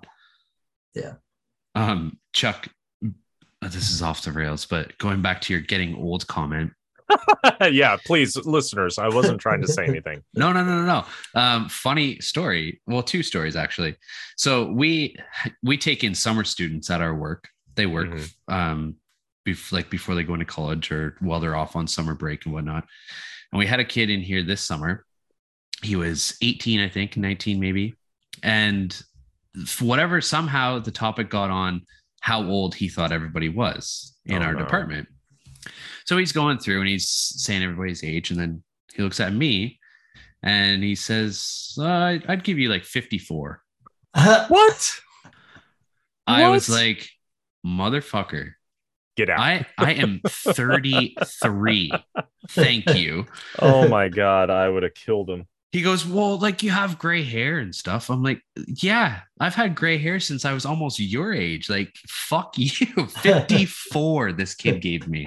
Oh my god, I'd be so pissed. And then today I went to my kid's school because they had something going on at the school. So I went there after work and uh, we were like walking around the schoolyard and one of the kids came up behind me and he's like, Are you a grandpa? Oh, mother, like I'm gonna start dyeing my hair now. oh, that's great. You know, wow. I don't. I, I feel for you. Damn, fifty-four. God, I do would've a lot him. of gr- I do have a lot of gray, and I mean, like, yeah, I'm only 33. I have a lot of gray, but like, come on, I've had I've had gray hairs growing on my head since I was like a teenager. So I'm just like, Mhm. gray hair means nothing according to age. But I will say, you know, so these these kids coming up are they they are smart in so many ways and things that I Mhm. will never be able to wrap my head around. But for God's sakes, I I, I had this 26 year old on my crew the other day, and I was talking. Oh, what was I? Oh, I was talking about Jurassic Park. You know, talking about you know the the original with Sam Neill and Laura Dern and Jeff Goldblum. And he looks at me and goes, "Who's Jeff Goldblum?" And I'm just like, oh god, are you are you serious? And he goes, Yeah, who's who's Jeff Goldblum? I was like, Have you ever seen Jurassic Park? No, no, I've never seen it. oh my god, So I'm trying to think of movies that I was like, Have you seen Independence Day? No, no. I like, um, have you seen Thor Ragnarok? Oh yeah, yeah, yeah. It's like he was in that. He wasn't Thor, was he? Get out. oh my god, Get out. like tw 26 is young, but it's not that young. You should know who Jeff Goldblum is. You yeah. should have at sorry. least watched Jurassic My Park. at kids least know once who in your Jeff life. Goldblum uh, is. You know, come on, Ah, you young whippersnappers. Yeah. Now to a better duo that I think is a lot better in this movie than uh, Gale and Dewey. Hmm. Um, our two buddy cops, Adam Brody Oh, man. and uh, Anthony Anderson. They're I just- so good together. I love these two together. Yeah. Great. Their humor is so complimentary Yeah. because Adam Brody it has always had that sarcastic humor. He's a quiet Mm. comedian. He just tosses out like one liners here and there. Like he might act goofy every once in a while. Like his character in Grind was kind of goofy at the same time as Mhm. being that quiet com- comedic presence. But then you have Anthony Anderson, Yeah. who is just loud comedy, just fucking punching you in the face with comedy. Mhm. I, yeah, I I like Anthony Anderson. I think uh, it definitely was a good, refreshing uh, duo in this. mhm. But I have such a hard time watching him and not thinking of Scary Movie Three. Anthony Anderson. Yeah, oh yeah. Oh yes, Yeah, yes, yes, yeah. yes. him and big Kevin dreadlocks. Hart were the big Yeah. best duo pairing. Yeah. Yeah. Yeah. That's a good scene. Yeah. Oh man, I forgot about that. Yeah, I love Anderson and uh, his little cameo he has in uh, Harold and Kumar Go to White Castle. Yeah. Oh yeah. Yeah, yeah. Oh Do you- man, I forgot about that. Did you ever watch great. Kangaroo Jack? No. Not in a long, long time. It's a terrible movie, but it's it's him and Jerry O'Connell, isn't it? Yeah, Jerry Yeah, O'Connell. yeah, yeah, yeah. yeah. Um, but yeah, I love uh, in this scene um, that uh, Kirby is kind of like, I don't know, she's like kind of she's like the female Randy, but like yeah. she she knows a lot about horror movies and like she has her little collection. They're watching like Shaun of the Dead, which I love that they're Mhm. watching that. Yeah. And Great uh, movie reference. I really love the uh, the ghost face in this movie. Um, like this scene specifically, like just the way the phone call conversations go, I think is like one of the best in the franchise. Yeah. Not to get too far ahead of themselves, but that was the scariest scene probably in that whole movie. Mhm. I yeah, I I I'm not gonna lie, Chuck. I, I'm with you. I'm with you. That got me. I did not see Yeah. that coming. I think I jumped out of my seat a little bit if I remember correctly. Yeah.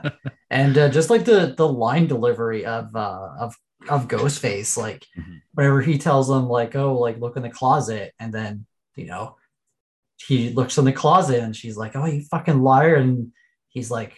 I didn't say your closet, and then it goes to Olivia across the road. And, so uh, good. yeah, it's great. Although I, this scene did bug me a bit. Like, you see Olivia struggling, getting stabbed in the hand. It's pretty brutal. And then Kirby and Jill. Well, actually, now I get why Jill was standing there, but like Kirby's standing in the window, just yelling, "Help! Help!" for like five minutes. Yeah. And then Sidney runs in. They're like all standing at the window, just watching Olivia get murdered. And then they're still standing there. And then like Sidney runs out. And I don't know if they were in the car, like the cops, or like why she didn't go tell them. No. like- Uh, they weren't in the car because as soon as she wa- ran outside, she started calling for them and she looked at the car and they weren't there. Oh, okay, okay. Um, yeah, then she runs in and uh, has a little fight with Ghostface. And the amount of blood in Olivia's room was wild. hmm That was a brutal death. Th- yeah, this one was a gore fest. Like Mm-hmm. there, there's a Mhm. lot of blood and gore in this movie, Yeah. and like some brutal fucking kills. Like Mhm. Yes. jumping ahead, but That's it. We're really jumping now. uh, well, we'll talk about it after. But but uh, but yeah, uh, I love that uh, that scene. yeah, it's a yeah, it's a great scene. And they keep like having you know Trevor Trevor calling and making all the phone calls. So Damn it, Trevor. it's really building up. Um, If he would have just kept it in his pants, crying out loud. yeah, yeah, Well, and like I never even clued into this until right now. Yeah, they're always using his phone. And then later Mhm. on in the movie, they're like, thought you couldn't find your phone, or I thought you lost your phone or something like that. I was like, oh shit. Because Yeah, he 'cause was he- always intended to be the setup. yeah. Yeah. And he says like I got got I got a new phone. Yeah, exactly. Yeah. He was always intended to be the setup. It was always going to be Trevor. Mhm. That's one thing I love about the Scream franchise though, is that they they had a formula in the first movie and it was the boyfriend. And then throughout the entire franchise, they make you think at some point in the movie that it's going to be the boyfriend, but they never go back to that same formula. It's always somebody else. They could have went the easy route in so many Except movies. for in five. Yeah, kind of. They brought back the boyfriend. Yeah, but yeah, I guess. Yeah, okay. but fine. it was a reboot. It was a Yeah. reboot, to be fair. So I guess Yeah. it was okay to bring it back. That's kind of Yeah. where I'm hemming and hawing on it. But Yeah, yeah. um, but that's yeah. I mean, it's it's always been a misdirection. Like they they make you think it's going to be the boyfriend, and then like you kind of roll your eyes, and then it ends up being someone completely different. It- That's it's one- kind of like in Scream 2 when they tried to convince us it was Jerry O'Connell. Yeah. That- I was like, nah, not him. Can't be Jerry. Yeah, yeah. No. too nice. Um, I also found it weird that like kind of Gale like ends up being f- befriends like the high school kids. Oh, it's like, creepy as gets, hell. Yeah, gets in like their movie club and yeah, it's like okay, like I get the first movie, you know, she's sitting on Dewey trying to get with the cops, but then like Mhm. I know she kind of gets in with them. It's a trend. She like she has this thing about sneaking into high school parties. Again, that's true. I think it's an age thing. She wants to feel young again. yeah, yeah, uh, yeah. So Charlie runs like the movie club, and uh, um, Robbie is uh, kind of his like friend who is like always like live stream with his like headset on like the whole movie. I want to punch this kid in the face. You know, Yeah. there are people that have a look on them that you, you just can't explain it. I'm not a violent person, but I Mhm. would punch this kid in the face if I saw him in real life. And I think it's that video camera, the fact that he wants to live stream everything. he reminds me of the the guy from American Beauty. Yeah. The Yeah. most beautiful thing I've ever seen. Yeah, the guy that walks around with the video camera. Yeah, This bag. and uh, in this movie too, like it's they kind of show that not always about looks and kind of because like Kirby is like a 12 in this movie. Mhm. And Charlie is oh, he's shitting on Charlie, Charlie. is Charlie. And uh but I mean he Poor has Charlie. like- yeah. He has like his movie knowledge. He loves scary movies, and so does Kirby. So I guess like But I mean, I mean, we're living in a day and age right now where the skinny weirdos are getting these fucking dime women. Like we got Pete Davidson who's dating who was dating Kim Kardashian. You have Yeah. MGK who's dating Megan Fox. Mm-hmm. Like now in 2022, we're in a day and age where like BDE is a thing. Like Yeah. if you have that confidence, that big dick energy, like you can get whoever you want. And I think Charlie, I mean, like he's a little awkward, but I Mhm. think I think he's confident in what he knows and what he's capable of uh, bringing to the table. I mean, you could definitely get that uh, in the first interaction between him, Robbie, and uh, Gale. You know, Mhm. so like she she's making the proposal for the deal. What's the first thing Robbie says? I love you. She's Mhm. like, mm, exactly. And then she she starts going on with the deal, and Charlie's like, no, no, no, no, no. Bring Sidney. She's the star. Yeah. And man, he threw out some zingers at her yeah. and she Yeah. is like it's all about sidney and gale says like oh yeah he's like the daniel radcliffe to my jk rowling and he just immediately without even Mhm. blinking is like except without the uh box uh book sales and the box office numbers and he is just like wow so yeah yeah, Yeah. he, I'm exu- surprised he definitely that, has the uh, confidence Mhm. I'm surprised Gale didn't pick up on any of that in that interaction with him.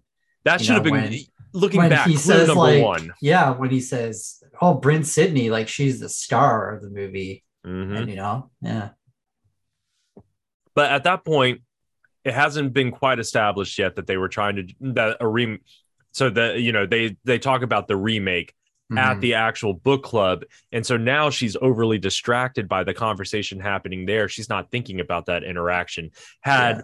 those two conversations been reversed Mhm. where they talked about the remake and everything like that and then they had that conversation and charlie threw out that line that probably would have gotten her brain fired up right there Yeah. Yeah. all strategic man all Mhm. stra- he's a smart fucker Um, I like the interaction that uh, Sidney has with Re- Rebecca, her like uh, publicist. Whenever Yeah. Sidney's finally like, Rebecca, did you read my book? And then she's like, oh, well, it's gonna get around to it. And then she's Gonna like, you're, you're fired. I like Alison Brie in this scene too. Yeah. Yeah. Yeah, just like storms away and like mouthing shit under her breath. Uh, what do you guys think of the Rebecca's death scene? I liked it. Me too. Um, It was it was not it was, it was def- stumbling uh, I'm stumbling over my words and I'm not even drinking. It was definitely something different that we had got in this franchise. Um sure, I mean it's kind of cliche the whole parking gar- the dark parking garage and blah blah blah, but I thought it was done very well. Yeah. Um it definitely gave you that nice creepy scary factor. I mean, Mhm. do you still not walk into a parking garage at night when it's dark and think, "Oh my god, this is where I die"? Yeah. It, It's a it- very effective thing. It is. And I, like you said, a cliche parking garage thing. And I get it. It, it is cliche. But at the same time, like those scenes are so fucking effective, man. They are. I felt like this movie is, you know, a lot scarier compared to at Mhm. least two and three. It is. Like in this is. in this scene, like whenever she's in the car and she looks in the mirror and sees the car behind her, like leaving the place, and then she looks up and then just Ghostface just slams down and his face just goes into the window or in the camera, like, oh shit. Yeah. I mean, and I think what makes this great is it's the simplistic nature of this particular kill. Mhm. You've Mhm. already got her out a very heightened state. She's wa- she's she's already aware that she's walking into a dark parking garage. She's already Yeah. got that creepy factor. There's people being murdered around her. Mhm. And then you start adding in the phone call. Then you start adding in the car situation. It's absolutely perfect, but so simple and brutal and effective. And that's like with every kill in this movie, except for maybe the garage door one. W- w- We've already debated that one. Yeah. Most of the kills here, the brutality has been t- dialed up Mhm. so much, but they're all simple kills and Mhm. it's beautiful. It's very beautifully Yeah. executed. Mhm. I think this kill makes sense too of why Yeah. they would want to kill her because Rebecca is the only person that we know of in the past, however long Sid's been writing this book for, who knows everything that Sid does, who she Mhm. talks to, you know? Yeah. Although, and I, this thought just occurred to me now that we know that Jill is one of the killers and she wants her 15 minutes of fame, Mhm. I would have kept Rebecca in my damn back pocket. She's a true. publicist for crying out loud. So when I survive this last round of Woodsboro killings and I'm ready to do my book tour, who am I going to call? Rebecca. Mhm. Hey, Well- Rebecca, I know you didn't do a great job with Sidney and she fired you, blah, blah, blah, blah. I'm willing to give you a chance. But like Rebecca might even be on board with like the whole killing of Sidney. Like she just Well, fired after her. she gets fired. Yeah. sure. Yeah. Oh, that would, oh my God, that would have been an amazing twist at the end. Like Mhm. revealing herself as the, uh, as the third killer, it's like, oh Yeah. yeah, I signed on after you treated me like you did, you fucking bitch. yeah, seriously. like she's she would have motive in Mhm. Abs- oh man, Kevin, what were you thinking? You should have done it. Who do you guys think is doing most of these kills? Like, obviously, we know that uh, Charlie kills Olivia. I think But- Char- I think Charlie does a lot of them. I think Jill does the planning and Charlie Mhm. is like the execution. Absolutely. Yeah, I feel like they're both really good talkers too. Like, especially in the last scene, we see Jill just like turned like that, but then Charlie has all like the the knowledge of all the like the configuration of how the movies work and how Mhm. he wants to build his movie. Mhm. but it, it's a Billy and Stu situation all over again, right? Like Billy, Billy wanted to pin everything on Stu in the end, and Jill, I think she wanted to pin everything on uh, Trevor, Trevor. but at the same time, as a backup plan, I Yeah. think she was keeping that in her back pocket of having Charlie doing most of the killing, so she could pin everything on him. It, And- it was always her plan. Yes. Yeah, Yeah. it was to both of them working together. Yeah, Well, She yeah, need- she yeah, need- like she Charlie and needed Trevor, like. Charlie and Trevor working together. Mhm. Right. Yeah. Exactly. Jill think- would have never been able to pull this off by herself. No. No. No. no. No, no. but I think, and because like Jill has more screen time than Charlie too. Like Jill's Mhm. always with somebody, Yeah, whereas Charlie, Charlie, and yeah, exactly. She always has an alibi.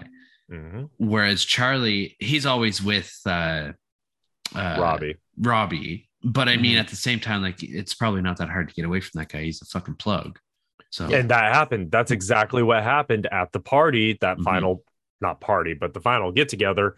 There uh they the two got separated. Robbie got Mhm. drunk and went off on his own and Charlie was trying to, you know, hook up there with um Kirby and yeah, it all just worked out perfectly. Mhm. did he end up using the footage from Robbie's uh, headset for his movie? Do you think? Uh, Because he would have you- recorded his own death, right? that's true. Yeah, that's true. yeah. Well, yeah. Yeah, I don't know. Interesting question.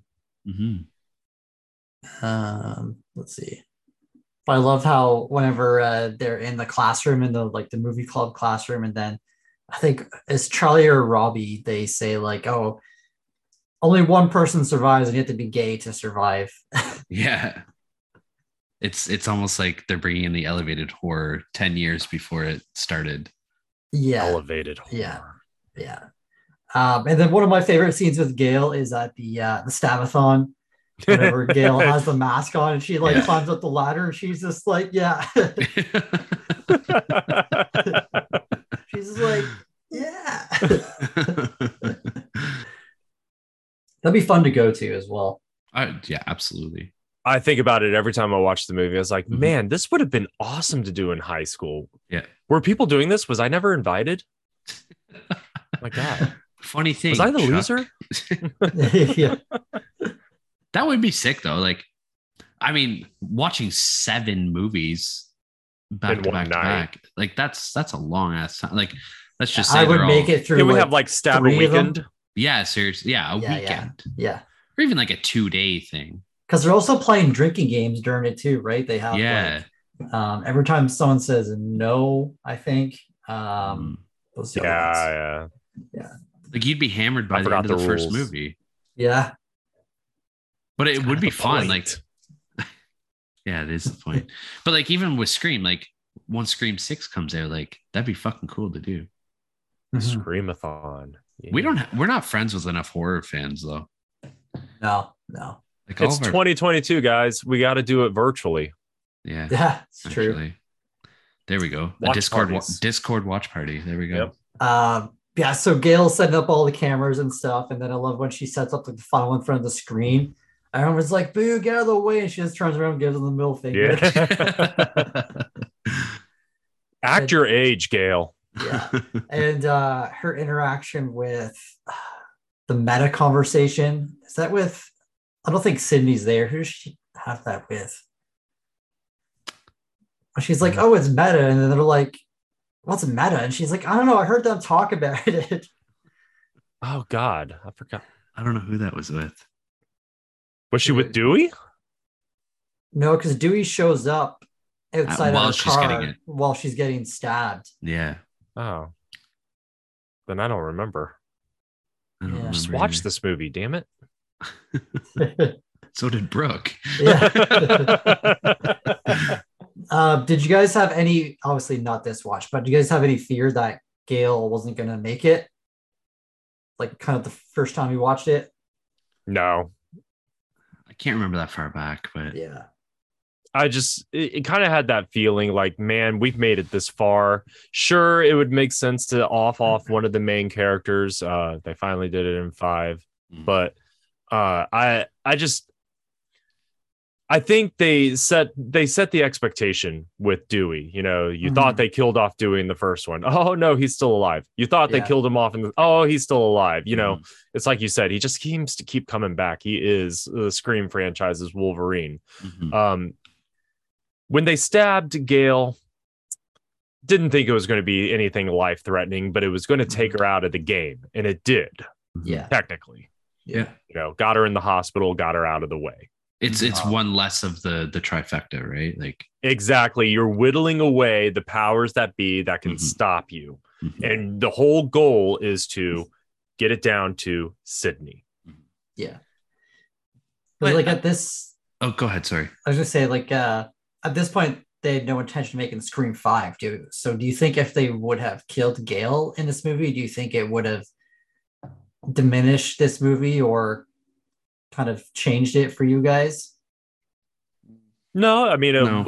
as a fan, I probably would have been a little upset. I mean, were you upset when they killed Dewey in five? Yeah. Yeah. Yeah. So you would be upset, honestly. Sorry if we're spoiling five for anybody who hasn't watched it yet. Yeah. Um, it's been a year. Yeah. No, oh, it hasn't been a year No, yet. It's been quite, it's been but- like ten months, guys. but it was like the most um, anticipated horror movie this year. So yeah, yeah, Yeah. Like, Mark can just put a little blurb at the beginning, like spoilers for Scream Five or something. there you go. I'm not going to do Um, that. I'm going to say there's absolutely no Scream Five spoilers. in this. but I mean, yeah, I would I would have been upset if they would have killed off any of the characters. Um, Mhm. that you we've we've grown to love them. I mean, we we've spent four movies watching them. You don't you want to see them survive. You want to Mhm. see them go on. So Yeah. Although I agree, I'm I'd be most okay with Gale being the one to get killed. that's why she's my prediction in Scream Six. Mm. Yeah. See, with with Dewey, like that was fucking gut wrenching. Mhm. As as diehard fans of the franchise, I think we can all agree that Dewey's death in Scream Five was like a fucking it. Like I don't want to say it was a kick in the nuts because like that would imply it was a disservice to fans, but Yeah. it was it was a gut wrenching moment, and I was just like, oh my god, they actually fucking did it. It's They- one of those situations I wish you could have just paused the movie theater Mhm. yeah. because you just you need to kind of like soak in that moment. Like, oh Mhm. shit, they actually did it. Yeah. Yeah. Because like in Scream 4, Dewey doesn't even get attacked in this movie. This is the first movie where Yeah. Dewey Oh, doesn't. he gets hit over the head with a bedpan. Well, I mean, yeah, yeah. yeah, Yeah. This yeah. is Nothing first- life threatening. Exactly. This is the first movie where Dewey doesn't have a life threatening injury to end the movie with. We don't have any thought or implication that Dewey's going to die in this one. So it's almost like whenever Scream 5 comes around, we almost think like, okay, we're past that now. Dewey's not going to be almost dead anymore. And then fucking boom, they end up killing him.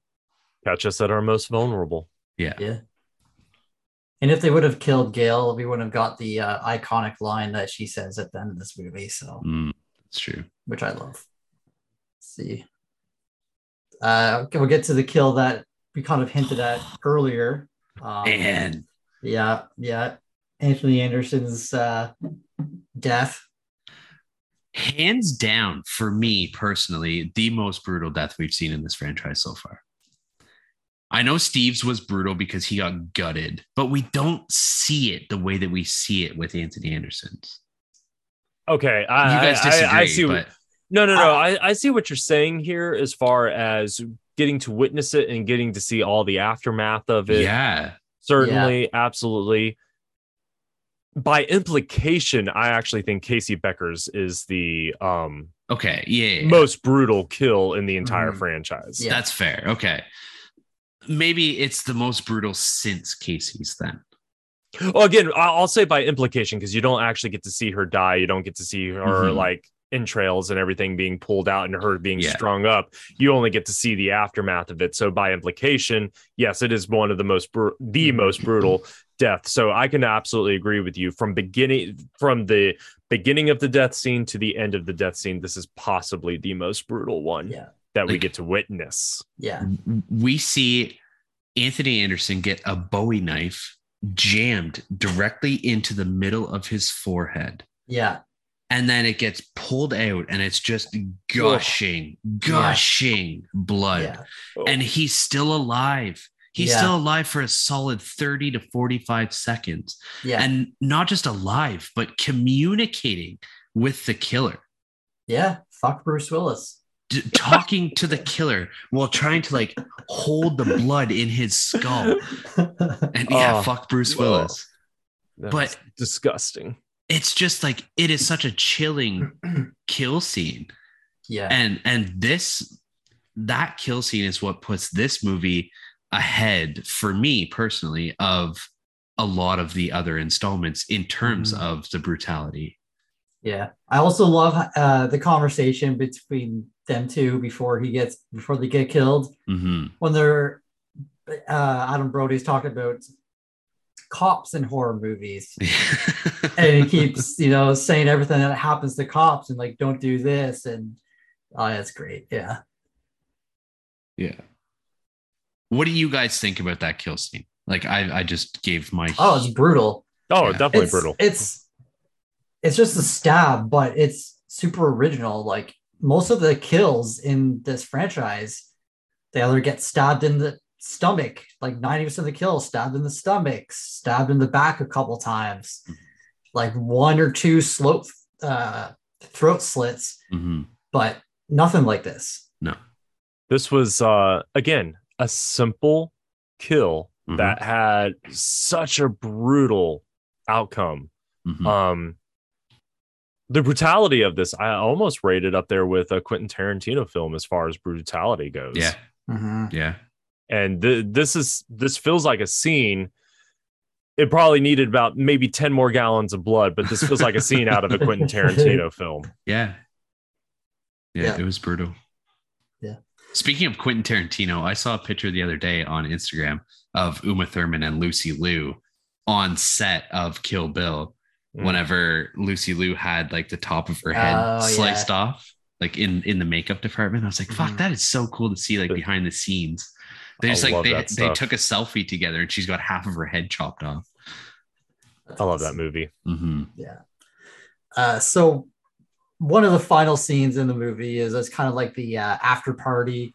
Um, they're like watching movies, and at this point, you know that someone in this group of friends is the killer. Um, because I forget how. I think there's like a Trevor shows up, and then they're talking about like oh, Trevor just texted me or whatever, and Trevor's like, oh, I didn't have my phone or something. I forget how it goes, but like yeah, in this Jill's scene, like, you yeah, know, you just text me, and she goes to get her phone and blah blah blah. Yeah, yeah. So you know someone in this friend group is the killer or killers, but you don't really know yet um, if it's your first time watching. Um, and uh, Charlie's really making uh, his moves on Kirby. You know, they're about to kiss, and um, then I get think, it, nerd, get it. Yeah, yeah. Um, Robbie gets drunk. He gets stabbed a bunch. Um, and uh, and I love the uh, the scene with they kind of recreate, like Mark said, or like one of you said, it's a it's like a remake kind of of of Scream One, and they're recreating that scene with Kirby and Charlie with you know Casey and Steve Mhm. and I, I love that scene. You know, Charlie's taped up outside in the chair, and he's playing trivia with uh, Kirby, and you know she knows most of the the answers and like one of the questions. Like he gives her multiple choice, but the one answer isn't one of those answers, and it's like you cheeky bastard. Yeah. It's like she just rattles off movie after movie after movie after movie, and I was just like, I was impressed. Mhm. I was just like, damn, marry me? What? Come on. Yeah. I mean, yeah, it's impressive, but I mean, let him let him finish. Let him finish his question because you know it's going to be one that she that's a trick question, yeah, one that you wouldn't think of because that's what happens in Scream, right? He Mhm. tricks her with the uh the Jason Voorhees question, Friday mm-hmm. the Thirteenth question. Oh my god. Who's Yeah. the killer in Friday the 13th? yeah, what do you think would have went differently if Kirby let Charlie in? Uh, I, yeah. She would have don't died. I don't think she'd be coming back in Scream Six. no, no, No. She'd be bye bye. Yeah. yeah, I, I mean that scene too like that's that's i don't want to say it's a gut wrenching scene but it's it's a scene like you feel bad for her because she obviously has feelings for this guy and that Yeah. is a very very hard decision for her to make. Yeah, and sidney comes up behind her and she says if you don't trust him do not let him in. Yeah, and it just sentenced him to die. yeah. And like that's what she thinks anyways. Mhm. yeah. So i mean like that's such a tough decision to make because like regardless of if she has feelings for him like like romantic feelings for him they're still friends yeah. They And still have that connection. Right? yeah like you're still allowing a friend to be out there with this ghost face that you don't know who it Mhm. is um or she doesn't know who it is like she she's just potentially leaving him out there to die yeah. I thought the scene was effective. You know, like Mhm. the the acting from both the actors was Yeah. fantastic. You know, it would have been a fun twist at that very particular moment when Sidney came up and like, "Hey, if you can't trust him, don't let him in," or whatever the line said. What if Kirby had turned around, and was like, "Who said you could trust me?" and then, bam, oh stab Sidney right then and there. That would have been a great twist. that would have been good Yeah. that would have been good Yeah. Um, so yeah, then you you find out that uh, Jill and Charlie were the the killers all along. Um, and and this one they they introduce another family member of uh, Sidney. Mhm. Do you guys kind of have the same feelings with this one as the third one, or kind of like let it go because it's kind of like a distant kind of relative, sort of? This is completely different than the third one because in the third one they were trying they they held it as a surprise that oh oh he's the brother. Yeah. God, come on. This one they established right there in the beginning. Mhm. this is a cousin. This is, you know, you know, like she is the daughter of Sidney's aunt. So Yeah. th- yeah. it's this distant relation. I actually had a question why Sidney was staying at that house. Why didn't she just stay at a hotel? Like she doesn't know these people. She's not Mhm. like close to these family members. Why is she staying there? That's so weird. I don't go to I don't go uh, back home to Texas, where a majority of my family lives, and stay at a random aunt and uncle's house. No, I stay at a freaking hotel. I don't. I'm not. I don't know these people. But anyway, uh, long story short, I think this is way different than Scream Three because they weren't trying to make it a surprise. They Mhm. just established, hey, this is Sidney's family. That's it. and this is much more of a realistic Yeah. case of Yeah. family than than Sidney having a long lost brother. I yeah, I totally understand the jealousy from Mhm. Jill more than the jealousy of that uh, her brother had. Absolutely. Mhm. Because Jill is is living that in that shadow, and I bring it up later on. Um, whereas nobody knows that uh, Roman was Sidney's long lost brother. He's not living in her shadow. Nobody knows who he is to her, anyways. She doesn't even know who he is. Yeah. But with Jill, like she is a 17, 18 year old girl who has grown up living her entire life being in Sidney Prescott's shadow. Yeah. Like I imagine when she got to high school, all the kids were like, "Oh my god, that's Sidney Prescott's cousin." Like, "Oh my god, oh my god, she she's family with Sidney Prescott." Like, I'm sure that like the whole gossip train was going on as soon as she walked through those doors on her first day of high school. Yeah. She never had her own identity. She was always Sidney Prescott's cousin. Yeah. and I, I can say that's that's an absolutely horrible horrible feeling uh obviously i well not obviously. I've never had a family member murdered so i don't have to deal with that. That's good. but yeah i grew up in a very small town in texas. My Mhm. brother and i both did. And everybody knew everybody. And of course what did i what was i known as? I was known as robert's little brother and i mm-hmm. absolutely hated it. Mm-hmm. Every single time somebody would be like oh you're robert's brother. Oh you're robert's little brother. Oh you're robert's little why can't you be more like robert? It's like shut mm-hmm. up all right yeah. I hated it. I absolutely hated it. No wonder I was in trouble all the time. I, I kind of understand where Jill is coming from on this Mhm. one. You Mhm. don't like being, you are your own person. You don't like being in somebody's shadow. Am I willing to kill for it? No. Yeah. But obviously she was. Yeah. I'm an only child, so I didn't have to worry about that. Nice. Uh, yeah, so it's revealed that they're the killers, and Jill just like her personality just snaps like that. Oh man. And um, T- Trevor, like he did cheat on her, but I kind of he is a piece of shit, but I do kind of feel bad for him a little bit. she shoots his dick off. Yeah, Like, Yeah. fuck. yeah, Again, oh, it could have been cut off like in Hostel 2. That's you know? fair. yeah, yeah, yeah. but uh, yeah, then they're they're uh, she shoots him in the dick, and Sid's there, and uh, she makes reference to like Billy and Stu that they gotta you know recreate it, and Mm. and then you know he shows I think um, she stabs Sidney, and then I think he shows the video of like the movie they're recreating of like all the kills and them sh- taking the shots and stuff like that, and then she's like, okay, we gotta do the thing, and she stabs him like really fucking hard, and he's like, kind of like the Stu. He's like, "What are you doing?" And then she's like, "Oh, you were my plan, plan not plan B, but you know, kind of the fallback." And she shoots Trevor in the head and kind of explains what uh why she's doing all this. People have Emma- got to stop explaining things when they're like, oh, hey, you know what? Let me explain to you my entire motive, my entire story. I'll just go, you got a while? Got a while? Pull up some popcorn. Yeah. Why? Why did she have to sit there and explain the whole thing to Sidney? Like, you're about to kill the bitch. Mhm. Don't tell her anything. Just kill her.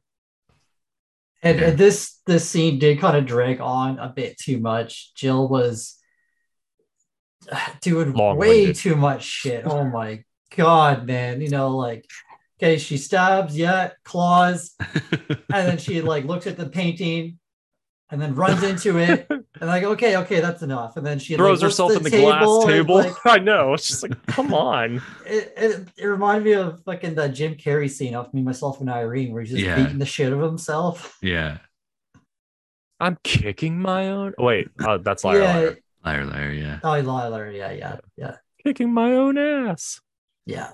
But uh, she got some airtime on that fucking She did. Yeah. jump my through the God. table. Holy shit! Jeez. It and then a con- like she, I like how she like lied beside uh Sid, and then like looked at Sid and then kind of readjusted herself to like look Yeah. exactly. Yeah, Mhm.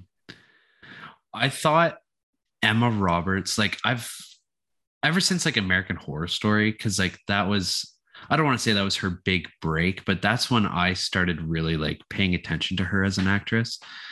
She is so good like Mhm. you guys kind of made reference to like how she changed how her character changed and snapped in this scene and when she's face to face with sidney her facial expressions the way that her eyes go the way that her mouth curls up whenever she's talking Mhm. like she was so fucking good in this scene she like billy and stu are the og's and like they're always going to be my favorite but emma roberts as jill is easily easily easily yeah, second best to those guys and Yeah. like I can very very close second best yeah, yeah. I I, can agree. definitely agree. Yeah, She scares me.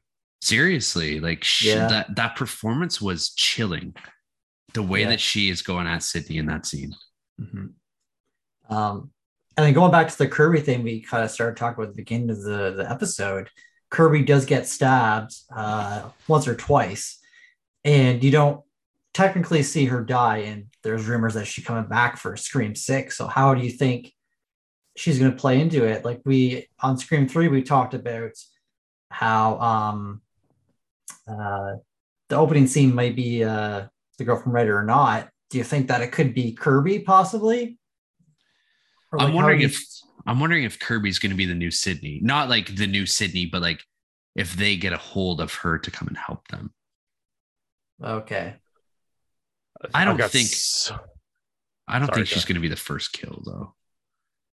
I've actually got several thoughts on this very question. So I honestly, I again, I think Gale will di- die in six, and mm-hmm. I'll be slightly disappointed if she doesn't. I think she should be the opening kill because it would just be brutal. Mhm. Kill her right off the bat. Set the tone for the movie. Set the tone Yeah. exactly. We're not fucking around. Yeah, you know, and I don't know if it'll it'll be one of those things where she puts up a fight or she just finally resigns to the fact that like, hey, my time has come. Mhm. Whatever. I think Kirby. I, I'm thinking a lot of Final Destination 2 at this particular moment when you've got Mm, um yeah. you know, you got Claire who put herself into isolation so she could avoid the dangers of the world and Mm. not die. And but then they kind of she kind of comes out of her isolation to help these people ch- try to cheat the system, you know, try to try to win the game of life and death. I think Hayden is going to be uh, Kirby's character is going to be a lot like this Yeah. in Scream 6. She's going to be just like y'all want to survive this, y'all need to li-. she's going to be the Randy. Yeah. Y'all want to survive Okay. this, you need to listen to what I'm yeah, saying. yeah. Yeah. Maybe maybe Randy is a better a better uh, I know. I just- comparison. Final Destination 2 just started Yeah. playing in my head all of a sudden. Yeah. No, but like what you just described is kind of exactly how I was envisioning it. Like, I'm not Mhm. saying she's not going to die, but I think she's going to be like that help that they call for because Sidney's gone. We've Yeah. already we've already established that. We know that Neve Yeah. Campbell's not going to be returning. Um, I agree with you, Chuck. I think Gale should be the opening kill. I think that would be Mhm. super super effective.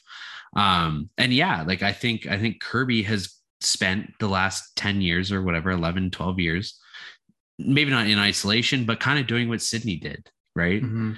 How she kind of secluded herself a little bit. She's doing her own thing. She separated herself from Woodsboro. Mhm. And I think that's going to be like the whole Kirby thing. Yeah. And that's the key right there because apparently Scream 6 is supposed to take place in New York City. Mhm. So that's Mhm. w- across country from where all the other murders and other all the other plots have been taking place at Mhm. this like up till this point. Yeah. So maybe she thought she was safe if she just isolated herself 3,000 something miles away from where everything happened. Now all of a sudden it's happening again where she is Mhm. and instead of running from it she's going to embrace it and help people survive. I Yeah. think she's she's the warrior. Yeah. She's not our new Sidney, but she's the spirit of our Sidney. Mhm. Yeah. Yeah. Because Kirby was badass in Scream Yeah, 4. Like, Yeah. She was. Yeah. That's why she didn't die because she's Mhm. a badass. that's right. She's a hero. Save the cheerleaders, save the world. Um, yeah, now going to the final scene, um, Jill wakes up in the hospital and you know, Dewey's there and he's like, Oh yeah, like you're in rough shape and uh Sid's actually in ICU. Uh they think she might be okay. And you know, Jill's like, well, I want to go see her. And so she goes and she tries to kill uh, Sid, and then Dewey is visiting Gale. And uh, I think Gale realizes that Jill is the killer.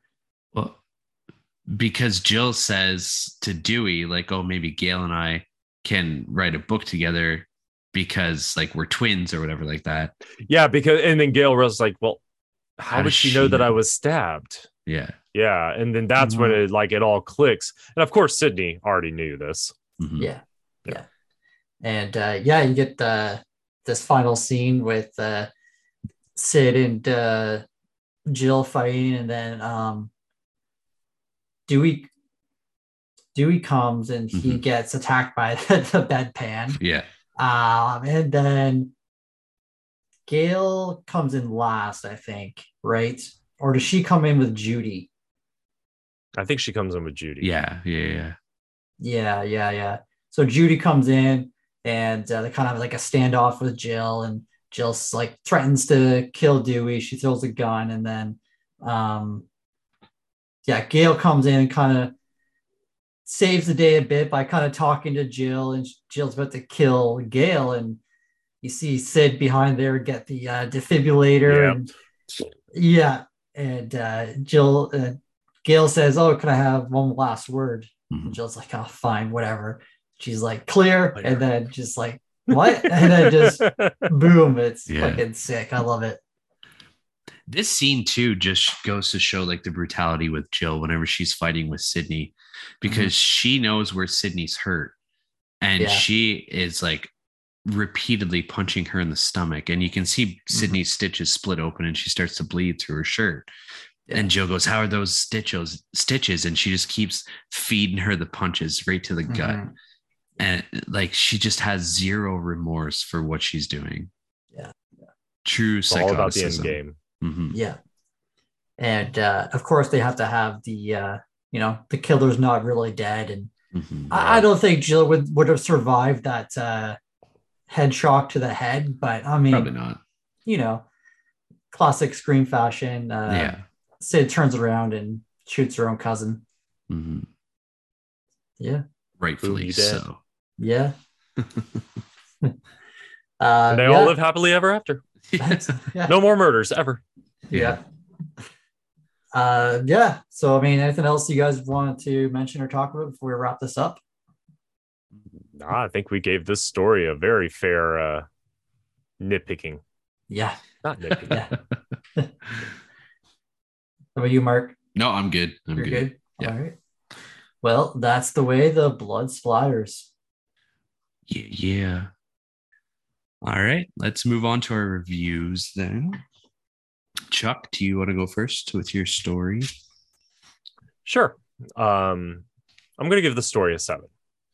Uh, you know, it was fun. It was interesting. It was definitely fresh for the most part. Some kills I would, that I know they were trying to reboot, blah, blah, blah, or not reboot, remake, blah, blah, blah. I would, but those few kills that I felt didn't need to be rehashed were definitely, it was okay because they gave us some really fun new kills in this movie. A lot more brutal, a lot more blood. Um, little bit more realistic on the kills as well. Um, you know, and I uh, we talked about this earlier in the episode, and I'm going to reiterate it again. I r- truly think my feeling towards this movie and the story and everything like that plays into the fact that I this is the first Scream movie on its first run that I got to watch in theaters and Mhm. enjoy. It was it was so it was so wonderful. 10 year eh, hard to believe it was 10 years between 3 and 4. It felt like an eternity Mhm. and to be returning to this world to these characters to this it was just absolutely amazing wes craven back behind the back behind the camera kevin williamson writing a, a terrific script except for dewey's part um and again I I also loved spending the entire time trying to figure out who the killer or killers you know uh were in the movie. And it just and now looking back it kind of seems a little obvious but hey it was still entertaining. I love this movie. It gave you perfect gore perfect brutality perfect amount of jump scares putting in that horror movie. I don't know where the comedy came from. I think the people over at IMDb are drunk, and um, it's just a great watch. Mhm. Um, definitely not better than the first movie, but it, Mhm. that's why I rank it number two. Mhm. Very nice. So you gave your story a seven and you kind of meshed them together, but what would you rate your quality? Seven. Seven as well. I gave, yeah, I gave it both. Okay. Okay. All right. Brooke, what about you? So for me, um, I had a great time in this watch. Mhm. So my scores might reflect that a bit. Uh, so for my story, I gave a 10 out of 10. Um, I think the writing in this in this movie is fantastic. Like Kevin Williamson, I think knocked it out of the park with this one. All the characters I I enjoy for their own reasons. Um, I liked how they kept us engaged with like Dewey and Gale and their story and kind of follow their you know relationship a bit um i think this movie could kind of work as like a first in the franchise like Mhm. they do kind of mention a bit of like the the backstory of like stu and and uh billy but like i would think you could have this as like the first movie in the franchise and them kind of like hinting towards what happened with with sid like you can enjoy this movie without even watching, I think, the first Scream or Mhm. knowing anything about it. Yeah. You can i think franchises absolutely can have films that i call or we consider standalone films where you Mhm. can watch it without any knowledge of the other films in that said franchise uh star wars has one Mhm. And uh the last jedi is its standalone film i honestly feel like that if you keep that movie as a standalone it's a fantastic film when you include it in with the rest of it it's trash same thing with Age of Ultron. That's a standalone film. But when Mhm. you include it in with the rest of the MCU, it's absolute garbage. Yeah. Yeah. And I really like the ending of it, the reveal. I thought it was very reminiscent of the first Scream. Um, Like Mark said, nothing will touch that that scene. Um, because I don't think Charlie's character really brought enough to that final No. scene um, compared to Stu. Like he was just charismatic as fuck in that. So Mhm. I think I'm Yeah. dying here, man. yeah. My parents are going to be so mad at me. because like Charlie didn't really have much dialogue in this last scene. It was really No. all Jill, right? So Yeah. uh, for quality, I give it 10 out of 10 also. I just wow. I I love the score in it, the acting, everything about this movie. I really liked, and it's now my it bumped up to my second favorite in the franchise. Um, Nice. I did have Scream Five. Now that may change again when, once I watch Scream Five for the second time. hmm So yeah, Nice. 10 out of 10 for both. Cool. Um, my story, I gave it a nine out of 10. I just, I feel like this one has always been second best for me. Uh, now when Scream 5 came out, I, I think I still put it at third in in my rankings but it i don't know like scream 5 is the only well scream 4 and scream 5 are the only ones in the franchise i think that are comparable quality wise and story wise to the original um i feel like they just they they lost i don't want to say stupidity but like with scream 3 like the whole killer reveal like i i just thought that was not stupid, but just not as good as they have been. Like with Scream 2, we had uh, Billy's mom as one of the killers, and I think that's great. Mhm. Um, with this one, we have Sidney's cousin who comes in, and we've already talked about it. Like she's been living in Sidney's shadow her entire life, and I think that's like it's really good writing. Like that's a fucking amazing reason and motive for wanting to do what she was doing. Um, so I I feel like this movie really sort of revitalized the franchise. Cause like we had Scream, which was fantastic, like 10 out of 10. And then we had Scream 2, which was good. And then we had Scream 3, which was good, but not as good as Scream 2. And now we have this one that's almost as good as Scream, like the original Scream. Like there's not a lot that I didn't like about this movie. um, quality, I gave it a 9.5 out of 10. not quite perfect, not quite a nine. Um, I love the score. I love the kills, the blood, the gore, the brutality of this movie. The acting was superb. Um, Chuck, you've been mentioning Dewey, but for me, it's uh, Deputy Hicks. I did not like her character in this movie. I like her a lot more in Scream 5 Mhm. compared to this movie. they're two uh, they're two completely different characters They though, are. at this point you know i mean with scream 5 we're talking about 11 year difference she's the sheriff now and stuff like that Mhm. she's grown a lot in who she is in this movie she's still young trying to find her place in the sheriff's Mm-hmm. department so i get it she is annoying she absolutely is annoying I, I keep mentioning dewey though and again i don't think it's at fault of david arquette i don't think it's at fault of anybody except for this is the one and only time I'll probably ever crap all over Kevin Williamson. I just think he has a problem with Dewey. He Mhm. gave. Dewey some really rotten dialogue. that is- It's like I, I I made a note about it. Ten minutes into the movie is like, why is Dewey getting all the cheesy, rotten dialogue in this movie? It's like, what what did he do wrong? That he he just sounds like a bumbling buffoon throughout Mhm. most of the movie. And I thought that was just very unfair considering he, again, he is a fan favorite. He's a wonderful character. And uh, he he grew again scream 3 not a great movie but by the time he had reached scream 3 he was a different dewey than in the original scream now i felt like he kind of reverted back to that young dewey deputy dog from the original scream and I, I just i don't understand where where they were going with that one Mhm. so that's why i I know. Yeah, it's fair. But yeah, I don't know. There's just something about Deputy Hicks Hicks, I yeah. wasn't a huge fan of. And I get like her character between Scream 4 and Scream 5, that's a huge difference. It's a 10 year difference. But I mean, it, it's literally the difference between Dewey in Scream to Dewey in Scream 3, like you just mentioned, right? that's that's fair that's a fair point anyways yeah i i love this movie it's second 2a 2b um, with Yeah. scream 5 uh, in my rankings um, and again like we have already mentioned this was my first scream movie that i saw in theaters because all the other ones i was just a little bit too young for them Yeah. Um, but yeah, this one came out in 2011, so I was 22. So this was prime time for me to go and Yeah. see this in theaters. Yeah. uh, but yeah, I love this movie. All right, let's go over to Rotten Tomatoes and see if those fucks scored it. I'm not looking forward to this.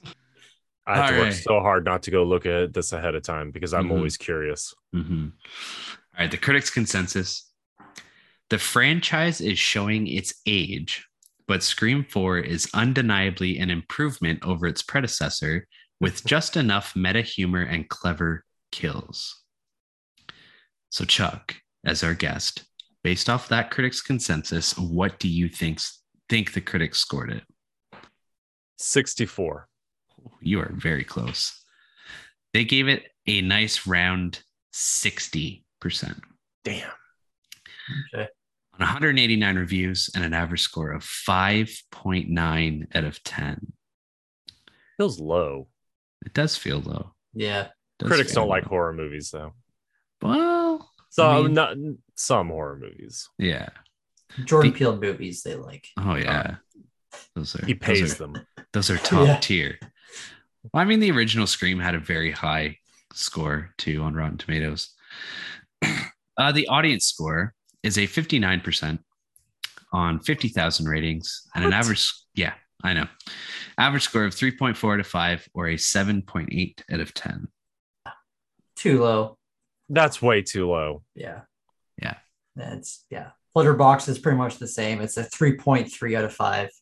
That's even lower. Yeah. That's Yeah. insane.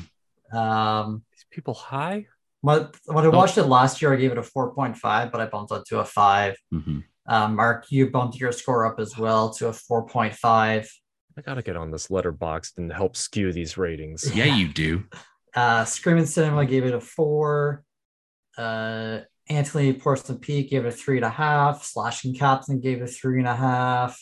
anthony Um, I'd like to know where Anthony ranks this in the franchise. Jensen gave it a three out of five. Oh my god. You already know what Josh gave it, so I Five out of need to- five. Yep. and uh, yeah, that's it. Wow. Josh, I hope you're seeing my face. Wow. I thought Okay. I thought you said, Josh, I hope you're sitting on my face. No, seeing. Yeah, no, seeing. yeah. My Once the God. wheels started turning, I heard what you actually said. oh man. Um, I just realized a mistake that I made with the audience score. I said it was a 3.4 out of 5 or a 7.8 out of 10, but it's actually a 6.8 out of 10. My math was off. Oh, 7.8's better. It is better significantly, but uh yeah, I don't know. This I don't understand. This I don't know. We we can all agree that this is number 2 on our rankings and we've all rated it fairly high. Chuck, if you had to give it a score, like just a base score out of 5, what would you give it? Cuz you're not on Letterboxd, so we can't. I, I know I'm trying to sign into my Letterboxd account right now. I'm like, I gotta skew these scores. Um out of five, I'd honestly give it I'd give it a four. Mhm. And, and again, you know, this is second on my list. And this is not a perfect movie. And if I really had the time and y'all had about five more hours to spare, I'm sure I could nitpick a lot of this apart. Mhm. But um this is this is a fantastic movie, and I just don't understand some of these lower scores at all. Of course, I'm the one who gave it sevens, and y'all gave it tens and nine and a half. So Uh, so on Do I Letterboxd, uh, for the patrons, which I just uh, subscribed to, you can change the movie posters. I all saw of your the, post. all of the screen posters have these alternate versions, and I don't know if you can see it on this, but they're pretty sick. Like this one, yeah, you can't see it really. That's but one that the- you used, eh? Yeah, It's so sick. and this one has Gale dressed with the mask, giving the middle finger on the Ah, front poster. It's so That's sick. wicked. Yeah. I wonder if wonder if we could use those for merch. Or if we'd get copyrighted. Yeah, no, we'd definitely get. there, I gave it a Yeah. four, There we go. Attaboy. Woo! four out of five. Um, yeah, All right. You guys ready for the scare section? Yeah, let's do this. yes, sir.